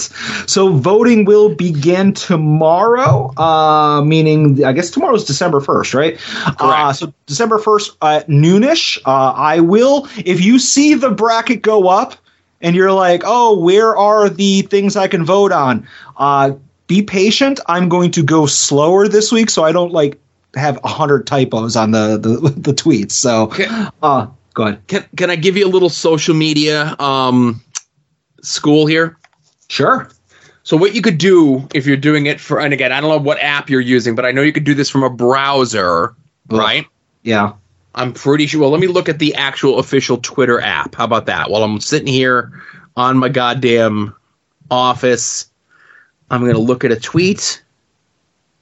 And while you're doing it, I'll just say uh, while I did have some typos in the polls, uh, there were also some typos on the graphic, uh, the bracket graphic, and uh, our social media, or our social graphic design team has been held accountable. Uh, it will not happen again. So if you go, you can't do it through the main app of uh, Twitter, right? But if you go through a browser, Adam, Uh-huh. what you could do is you could schedule a tweet. You could type it up, you could proofread it, you could have somebody else look at it, and then you could say, I want this tweet to go live exactly at noon Eastern. But can you schedule a thread? You could schedule. Okay, so that I don't know. I think you have to schedule individual tweets. Yeah, see, that's I know I can schedule a tweet. That's like uh, that. I'm, I'm capable of knowing that part. But my my holdup has always been like, it's it's like the first tweet is the the bracket, and then it's like here's all of the other polls concurrent with each other. So all you have to do is really share the bracket. You know what I'm saying?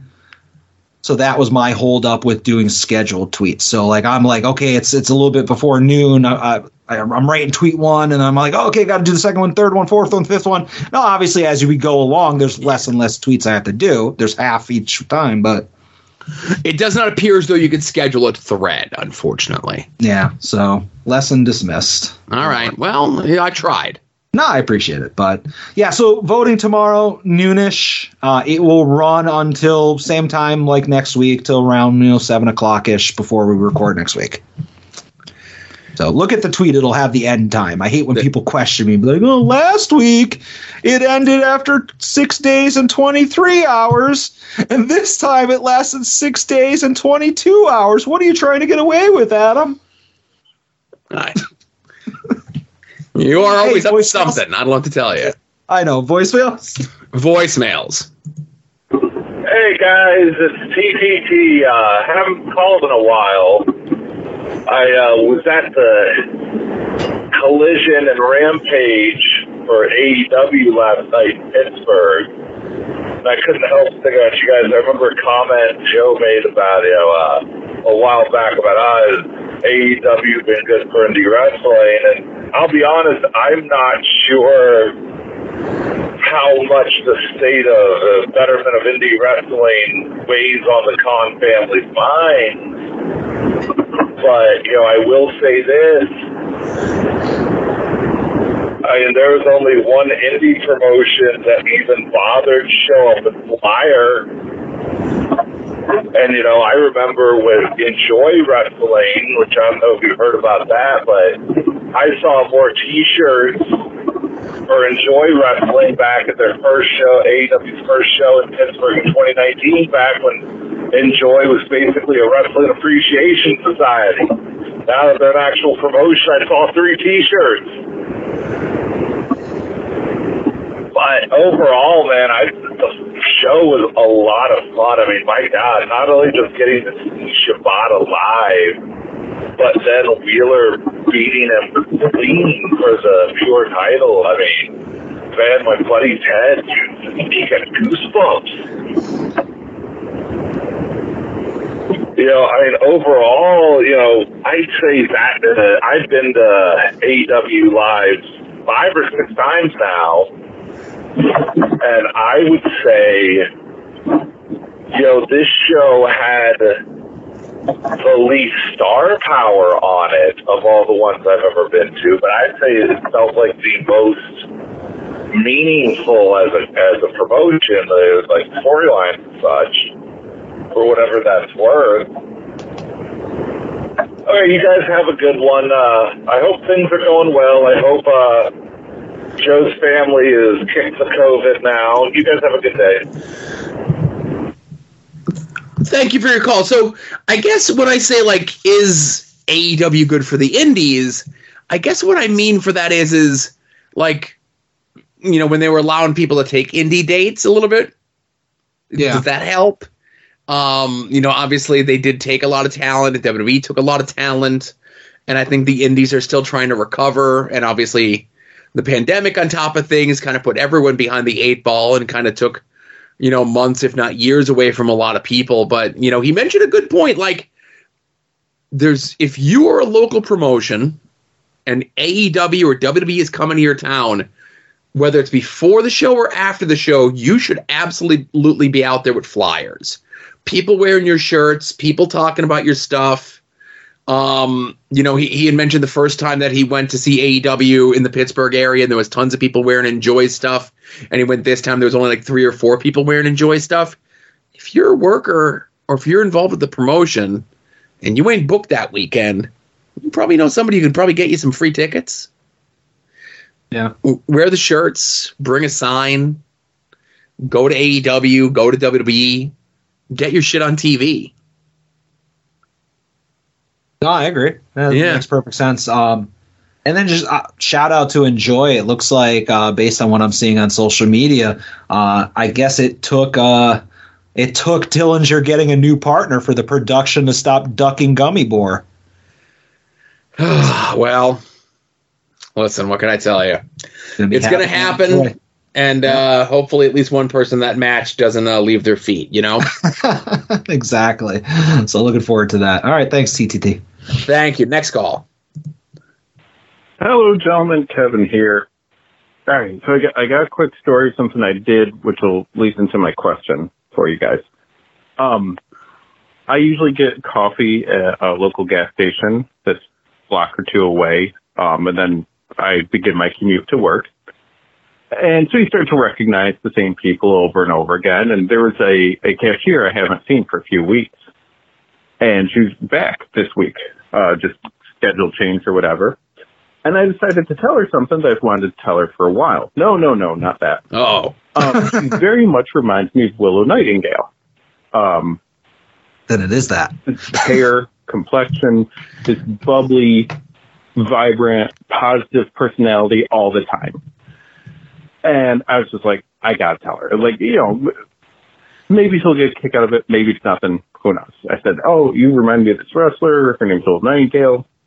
You know, she, uh, she's on TV, you know, all this stuff. Giving her a very basic one-on-one rundown of it. And, uh, she's like, oh, plus I'm jacked. And I have a little laugh. And she's like, no, no, no, wait, wait. And she looks around. There's no other customers there. She's like, check this out. She flexes. She's freaking jacked.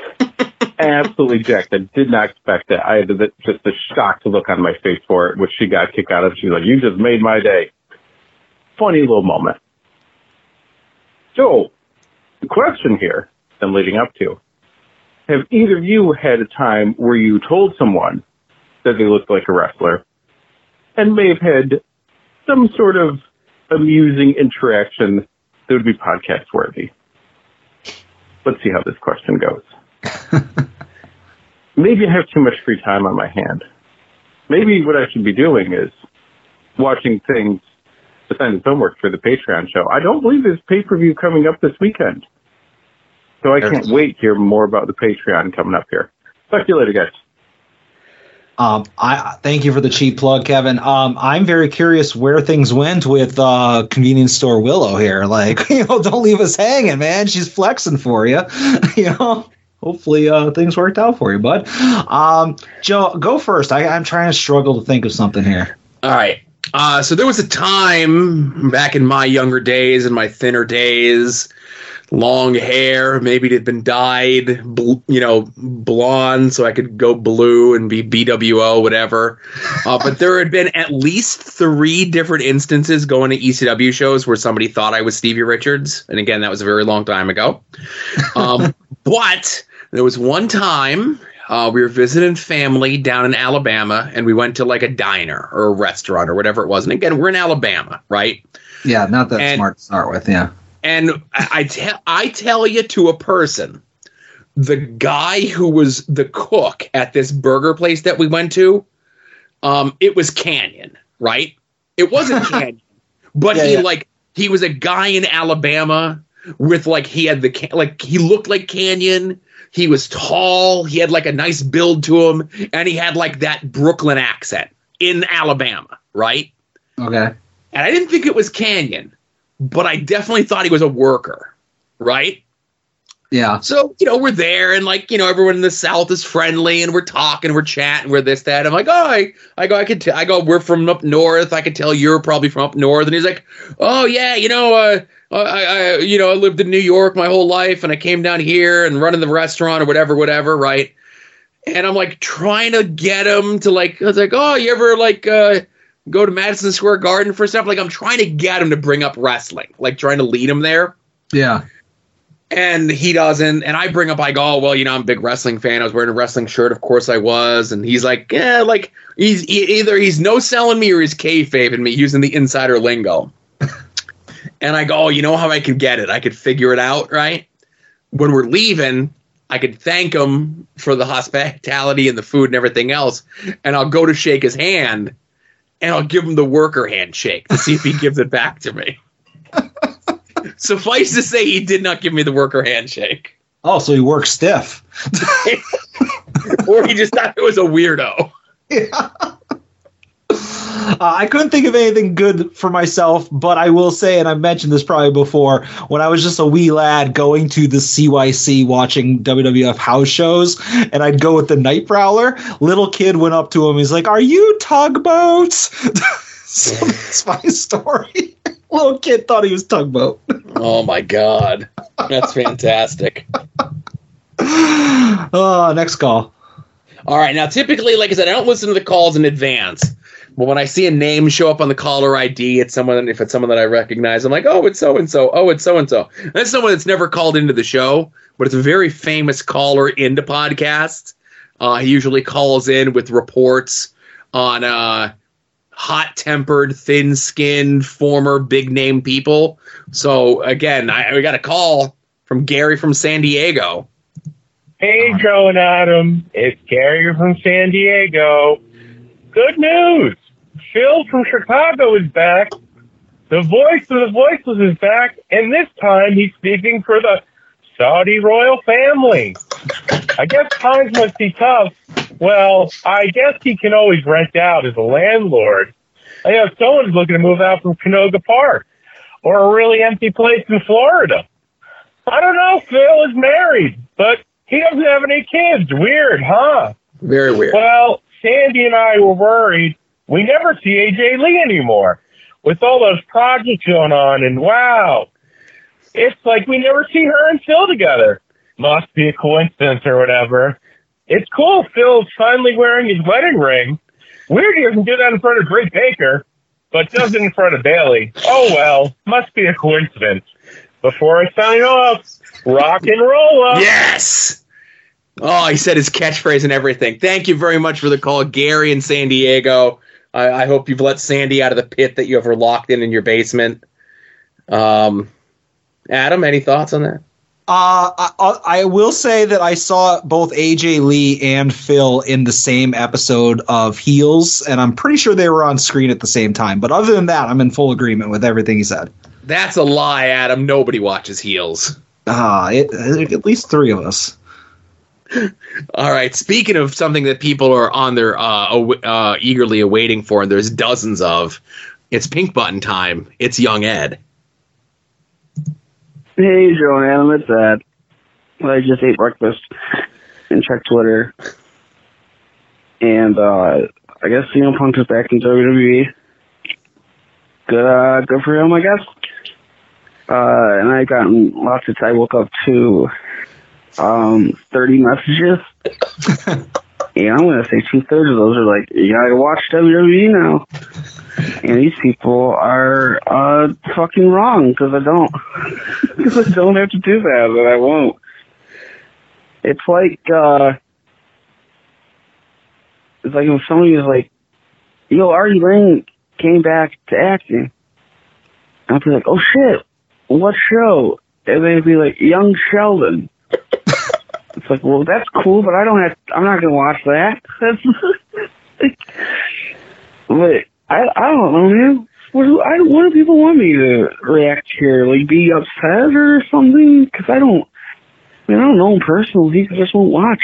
Fine. Like, it's like, I think there's one.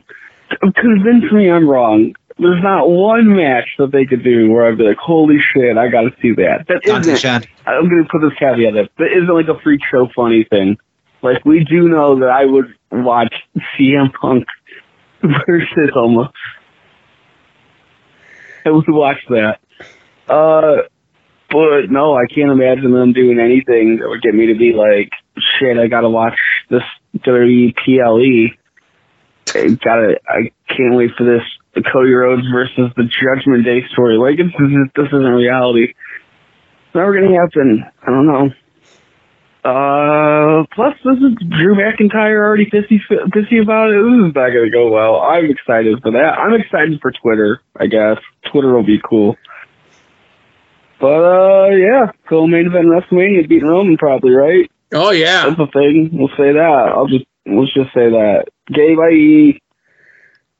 Yeah, it's like Ed didn't watch AEW when Phil was on there, so he's certainly not going to watch WWE. If, if CM Punk's not on Impact, or what's the other thing he pretends to like? 880? Yeah, uh, yes, he doesn't pretend. I think he actually does watch that. Okay, or, or like Heat Up? Is that still on? Is there I, I still- don't. Yeah. I'm thinking of all the things that Ed likes. Uh, if if somehow, oh, if Phil brought back 205 live, right? Oh my God, Ed would be so happy. So like, if, if he's not going to be on one of those things, then yeah, Ed doesn't care. So Phil is way under the 205 pound weight limit, so that would be a good place for him, I think. Um, but I think you know, I, I said on social media that I think you know, and I mentioned it before, the Lexis King uh, Phil uh, program is going to be one to watch out for. But I think Phil has gotten out of his system of lying and saying, "I'm here to help younger talent."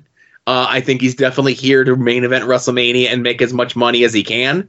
Um, so I don't think he would know a like somebody posted the picture of him with, as you mentioned, Dante Chen, and I think if they brought back 205 Live and they did Dante Chen versus Phil on 205 Live, Ed would have no choice. He would be the only one who would watch that. we'd have to set up cameras that are filming him getting like reaction content. I hear that's big nowadays. I want to enjoy Ed enjoying that match. Exactly. All right, so Ed does call back one more time. All right. Hey, Joe and Adam, it's Ed. One more thought about Phil CM Punk Brooks. Um, I see a lot of people making jokes about how he's a 45 year old man with a conduct clause in his contract. Allegedly. Uh, says if he's ever a mean boy, he'll get fired. And how funny that is. Uh, but I think he's a fucking genius for it because he, that is basically a ticket out of that company when he inevitably starts to fucking hate it there. Um, I think it's really smart to have. Like, he could just not want to work there anymore, so he can just go beat the shit out of the Miz. Uh, and then not have to, he gets to beat up the Miz and then also gets out of the job that didn't like. And that's a win-win for him. Um, and I will, uh, bend reality to always, uh, make it seem like, uh, he is smarter than everyone in the room because I like him, uh, that much. He's on a short list of people that I will, uh, do that for. Uh, please don't make any jokes about how those people end up right. being awful humans. I have- I think I got a, I think I got a good list now. I think I have a solid list of people that I, are my people, and uh, they're not going to end up being Nazis or rapists or anything like that. I think I'm making better decisions these days. uh, but yeah, Punk's a genius. He gets, gets to not work there anymore and punch the Miz. What a great deal. I'll never. I I don't want to watch any of this shit. I didn't even watch that promo Monday, Joe. I didn't, I've never. I still haven't watched. It's Thursday. I still haven't watched. I have no interest in this shit. Uh, but good for him. okay, buddy. um, Ed brought up a good point of like, hey, what happens if like six months from now Phil just shows up in AEW again? like, and uh, again, I comically buried Tim and Marcus earlier with the Randy Orton stuff, but to give them credit, like they mentioned on Viewer's Choice that wrestling is really exciting when big names are jumping ship from company to company. So the fact that CM Punk could conceivably just do this all over again in AEW in a couple months is really funny. I'd like to think that he'll never go back to AEW. Like both sides don't want anything to do with the other.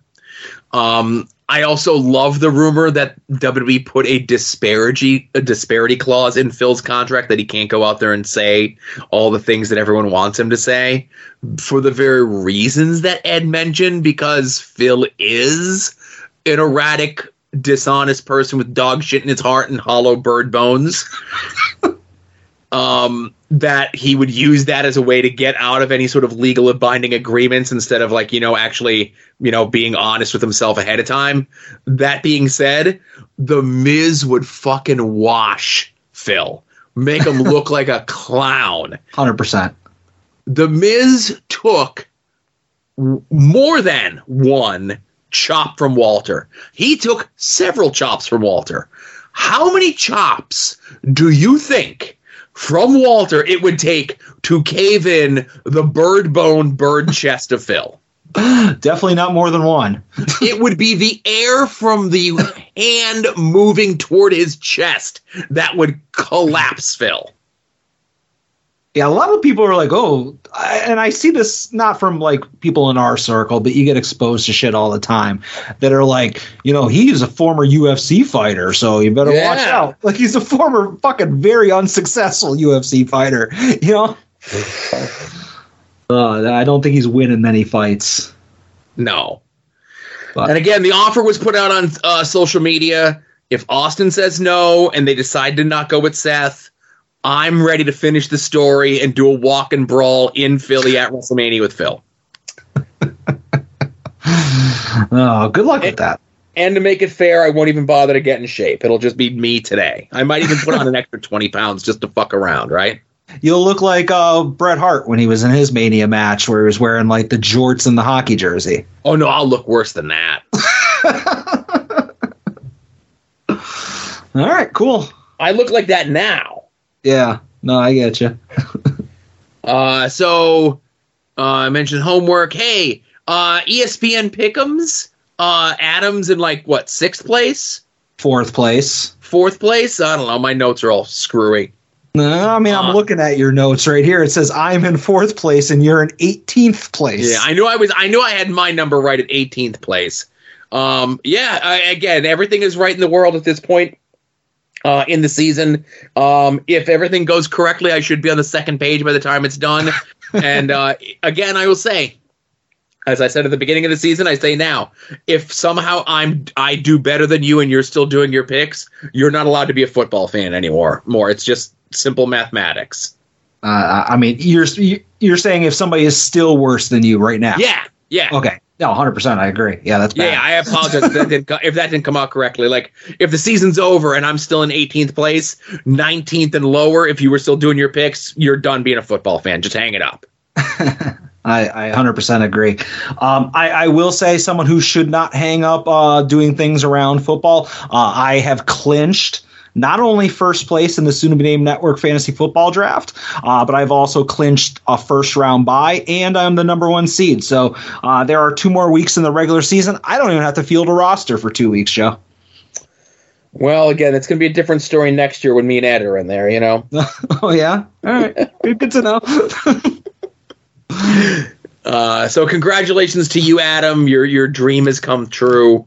You've stuck it up everyone's ass in regards to the fantasy football, and the season's not even close to being over. Well, there is the playoffs still, Joe. So, I mean, it's just a matter of I don't have to worry about anything for. I have three weeks of not having a meaningful game because there's two weeks in the regular season and then a bye. So, four weeks from now, I'll face somebody. So, uh, anything can happen in the playoffs. I mean, That's I true. could conceivably lose to Tim. You know, that's how erratic things are. I could lose a game to Tim, or worse yet, uh, two legs. It, it, it can happen, but it's a long time from now. All right. I'm I'm I'm still uh I'm I'm pulling for Todd to win just because that's the funniest uh, choice. You know. Yeah, you know, he's got a good squad. He is one of the many people that are technically, even though the playoffs, uh, like there's a, a lot of I don't like again. I'm not coming sounding negative. I'm being positive here. There's a lot of teams in the league that have losing records, but they're all technically capable of making the playoffs. Like nobody's eliminated yet. So uh, literally anybody could make the playoffs right now. So uh, it's going to be an interesting couple of weeks, and I'm going to play spoiler as much as possible because I'll still field the team. I ain't about to get any extra losses. Right. So uh, we are a month away as of this discussion, four weeks, however that hashes out, to uh, LVAC Holiday Hangout. Tickets are on sale. Nary a person has been announced um, who's going to be competing there. Um, I know one of the bands, Pay for Pain, is going to be there, and I know Mhm. one of the people in that band. I do too. Not as well as you, but I, I know they're uh, they're somebody important, aren't they? Right, and I don't know if they've been announced yet, but the other band that's going to be there is a band called Jobber, not Thrift Store, but just Jobber. Um, I don't know if that's been made public yet, but I'm making it public here because I don't care, right? Um, we have the link in the show notes. Go buy your tickets. Like I said, it's already like two fourths, two thirds, three fourths sold out, and uh, none of the wrestling has been announced. Uh, the DVD and MP4 are available if you so desire of the Steel Stack SmackDown 2 from back in September. And of course, if you have Jerry's Internet Wrestling Emporium, aka IWTV, it did stream live on that. Uh, so you can certainly go check it out there as well, along with some other LVAC shows and a lot of your other current WWE and AEW, uh, Ring of Honor, GCW, Impact, even NWA people, I guess. I don't know. Like they're like the seventh or eighth brand, I guess. Um, but you can go sign up if you've never used IWTV before. Use the promo code at odds, and uh, won't get you anything good or free or anything up front other than some great independent wrestling. But it will let Jerry uh, know that you guys came to to him from us, and we get a little bit of a kickback from that. Uh, also, you can head over to our uh, eBay uh, affiliate link and we get a little bit of kickback from that. When you click on links to various merchants on the site to make a purchase, this can result in the site earning a commission. Affiliate programs and affiliations include, but are not limited to, the eBay Partner Network. Yeah, I almost premature yad on that one. Sorry. You're slow on the draw. No, I'm not doing that one. Go ahead. Here, right. you know what? Here. There's your request. I always just see it fidgeting with the board, and I assume it's something with LA Knight. But you know what? Get something else ready. All right. Well, I will say these people, when they fidget with the board, it's always because of LA Knight. And these people are Longbox Heroes, Longbox Heroes After Dark. We Need Wrestling, Porch Talk, Viewer's Choice, Indie Wrestling Guide, Wings on Wings, Hi, you Bussy, and Final Wrestling Place. I need anabolic steroids from this doctor right now. anabolic steroids is a logical next step. Steroids are awesome. I don't care what anybody says. I agree. I think that last clip was Randy Orton talking. Oh, I need I, I need a clean. I need to go back and see if it was on this past week's episode. But uh, I, I need a clip of Marcus recreating that instead of saying steroids are awesome. I don't care what anyone says. Him saying chicken and rice is awesome. I don't care what anyone says. Okay. Yeah. Just just cause you want for Just your 'cause. personal record. Put- throw it on the board, right? All right. Uh, best part of the show? Yes.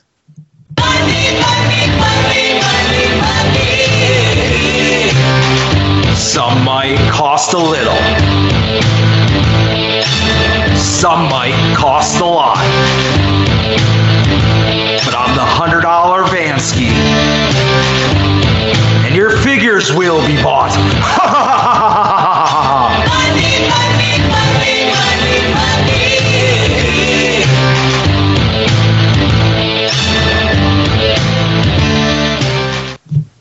Hey Joe, this is uh this was Black Friday and like Cyber Monday and Small Business, I don't know, Tuesday and all that stuff. Did you buy anything? You want me to go first? Sure. So I said last week on the show Uh, you know, it's the holiday season. It's a spending freeze for me. Uh, you know, I got to get stuff for the family. I got to get stuff for my wife, who I did, and that doesn't count. Um, I got to get stuff for my my son, and that doesn't count for my weekly purchases. Nieces and nephews, all sorts of people like that, but none of that stuff counts, right? And I said here on this very show last week, spending freeze for me. I'm not buying anything, but you know what, Adam? So you and Todd attempted to bully me independently of each other. And again, he's come up again on the show. Oh, if you're a real LA Knight fan, you're gonna go and buy the, the sunglasses, right? And what did I say to you guys when you tried to bully me into doing that?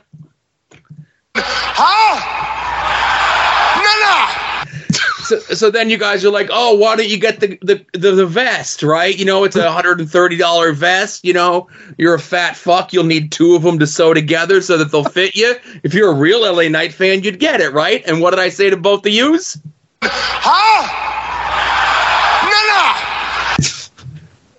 but I did buy something for myself. So, friend of the show, great person, former podcaster in his own right. Uh, Matty Treats. He goes to every goddamn premium live event, TV taping, gad about town. He's Mr. Wrestling live event, right? Yeah. So he was at Survivor Series this past weekend. He was at the SmackDown beforehand, right? And he takes a pictures of a couple things and he's like, they have exclusive merch here. I checked, it's not on the website. And he sent me a picture of something. Ooh. And when he sent me that picture of it, I go, do they have it in fat fuck sizes? And he said, they certainly do. And uh, I go, well, you know what? You picked that up for me. And uh, I, I said this to him. And I'm going to send the picture over to you, what he got me. All right. So you have to just check your text messages. It's the front and the back there. Okay. Let's see. Image. Oh shit! You want me to say what it is? I think I saw this. Uh, did you post this in our Discord or maybe? I don't remember. Yeah, I, I oh I've seen the front of it before, but it's an ugly Christmas sweater, LA Knight, yeah, with the knight on the back with the, with the Christmas hat. See Yeah. that? Yes. Uh, so again, what I could wear, I could wear that, right? That's my Christmas sweater this year, right? I, I sure, yeah. I could, why not? Yeah, I could drop, I could drop seventy bucks on something I'll wear once, right? uh, but no, thank you to Matty for picking that up for me, for thinking of me. Uh, he's always Johnny on the spot whenever he goes to a show, and they have the big LA Knight display to send me the picture. Uh, whenever he goes to an AEW show, to send me a picture of the piddling poor excuse for their merchandise stand, you know? Yeah, here's the uh, the one AEW logo shirt, an elite shirt, maybe a buck shirt, and that's it. You know, Right, the I was here shirt or whatever. A, Yeah. a forty dollar, two foot tall standee of Jay White, you know. yeah, Uh, but anyway, I got an LA Knight Christmas sweater. that's awesome. I, I I hope uh the December Joe Sposo selfie of the month on the Patreon should be you in that sweater. It, it when it's it's slated to arrive uh, in the mail uh, on Monday. So That's fine. We got an entire month to drop that. You know. yeah, when that shows up, I will absolutely uh, send that over. Right? Yep. Um, I purchased uh, my only thing that was like non like wrestling related that I purchased all week uh, was from like Black Friday sales, and it was from Amazon. I don't know if it was Cyber Monday or whatever, but you know how on top of my Detolfs I have all the Marvel Legends like props. Like I have Thor's hammer and uh, you know the the fucking Infinity Gauntlet, all the shields and all those things. Yeah. Um, the only not it's not the only one I'm missing, but it's the only one I wanted that I'm missing was the Captain Carter shield, which is like Iron Man shield with the Union Jack on it. Okay. Um, and that came out like maybe three months ago or so for like 150 bucks and i'm like yeah i'll wait for a sale uh, and it was like an amazon one of those things where you, they only were putting up so many of them and you had to like claim it you know like oh 50% claim that type of sale uh, but they put it up for 50 bucks uh, and i was like I got I kind of got to jump on it then. You know, it's 150 normally. Uh, and you're getting it for 66% off. So I got a Captain Carter shield. It hasn't arrived yet. Uh, hopefully there's room up there to to fit that shield. You know. All right. Well, Uh, you can go ahead and get um another shelf. Uh, I wish can't get Detolfs anymore. Okay. And also, like, excuse me, and IKEA is like two and a half hours away to even check. But touche. Um, did you buy anything else? I just have two more quick things. No, that was it, man. Like I said, I bought Okay. Christmas gifts for my wife and my kid, my nieces and nephews, uh, parents, all sorts of people. And uh, again, I had to splurge and get the shirt for myself. You know. Yeah, say, uh, that, that has been what I've been doing is like buying uh, Christmas gifts. So really, the only stuff I bought were things that were it was like uh, you have to jump on it because it, it won't last, you know. So um, I did order, and thank you, Brett, and thank you uh, everybody else who pointed this out in the Discord. But I bought the Shop AEW one of three thousand hook figure. All Uh, right. just, just keeping that streak alive. But Joe, next next month, right after the December 29th AEW pay per view, shop AEW one of three thousand Eddie Kingston with the gas can and the bloody shirts. Will you be buying one? I'm gonna have to, right? You will, yeah. And I will tell you, uh, previously, uh, back when these figures actually used to be worth something and people cared, uh, I would try to buy two to like flip one, and uh, they had it set up so that you could only buy one at a time. Uh, oh. Now I don't know if that has changed because other than MJF, every other one of these figures has sat on the website for a couple months before they sell out.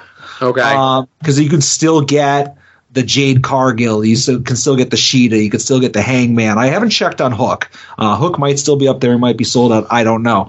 Um, so if that's the case, then yeah, you can always go back in and get another one. But my point is, we might not be able to do the like, oh, let's grab two or something like that. Plus, Yeah, fact yeah. I I kind of want two Eddies, you know. Uh, but I don't know. Just to prepare yourself. Um, that obviously that will be coming out probably within a week to two weeks after the December 29th pay per view. Uh, that I keep calling it that because I don't remember what the name of the pay per view is. It's actually December 30th, but I get you. Oh, okay. Um, but yeah, so I got the the hook, and the only other thing I bought is the one of 400 uh, Tay Conti and Ethan Page micro brawlers. Mm-hmm. Because I, of course, I need those. You know, the tightest hits in the game and the face of AEW. I, I had to do a hard cutoff for micro brawlers. Um, but as soon as the you know the AEW Jazzwares figures comes out, I'll absolutely be getting the uh, Ethan Page one. Yeah, you probably should have bought the Ethan Page micro brawler. I should have. I didn't. That's on me. Yeah, I'm just saying I, I don't have faith in AEW figures being a thing for long. All right. Just You that's never just my yeah. I, I just uh, if you look at look at uh, the the way AEW was a year ago or Jazzwares was a year ago, there was always at least two series is available for pre-order on ringside and sometimes up to three where it's like okay this series is coming out in a month this series is coming out a month after that and this series is coming out three months after that. So it's like you've got all these different figures in the pipeline. Uh, right now there's only one series of aew figs that are available for pre-order and it's the house of black series that also has roh fill um, and those figures were announced God knows how long ago, and they are still in the digital render stage. Uh, meaning there's not even like a, a mock up or here's a packaged sample on ringside.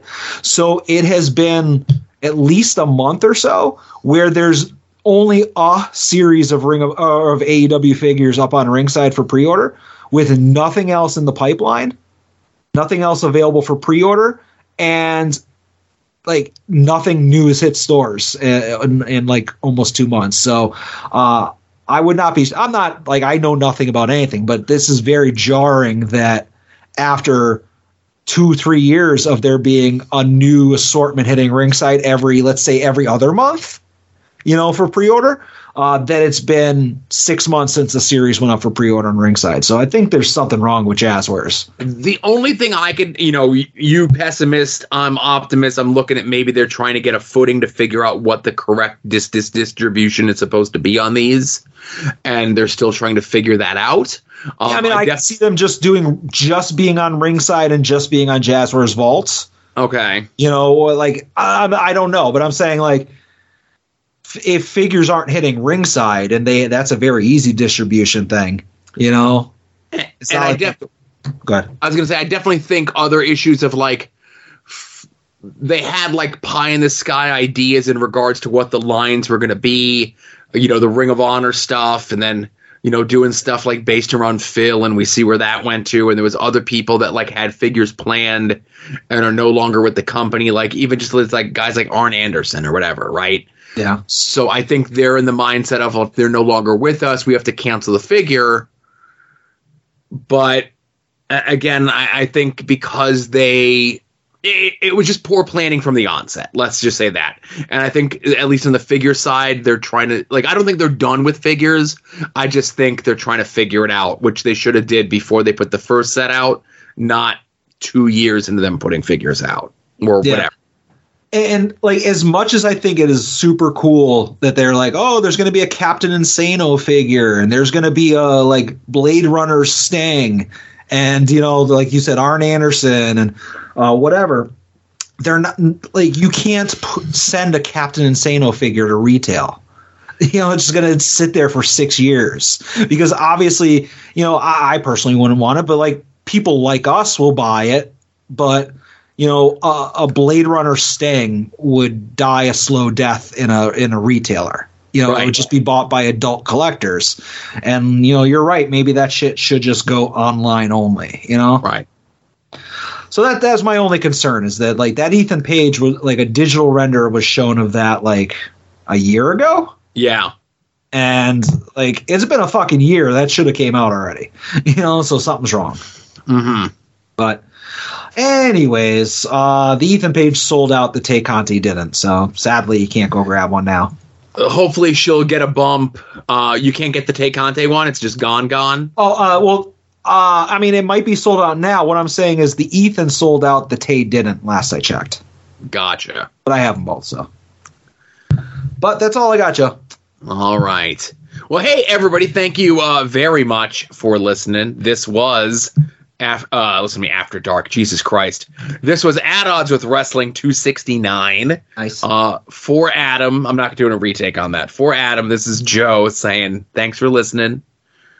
Enjoy some wrestling and be safe out there. I switch things up because I'm just fucking everything up. good night, good night, everybody.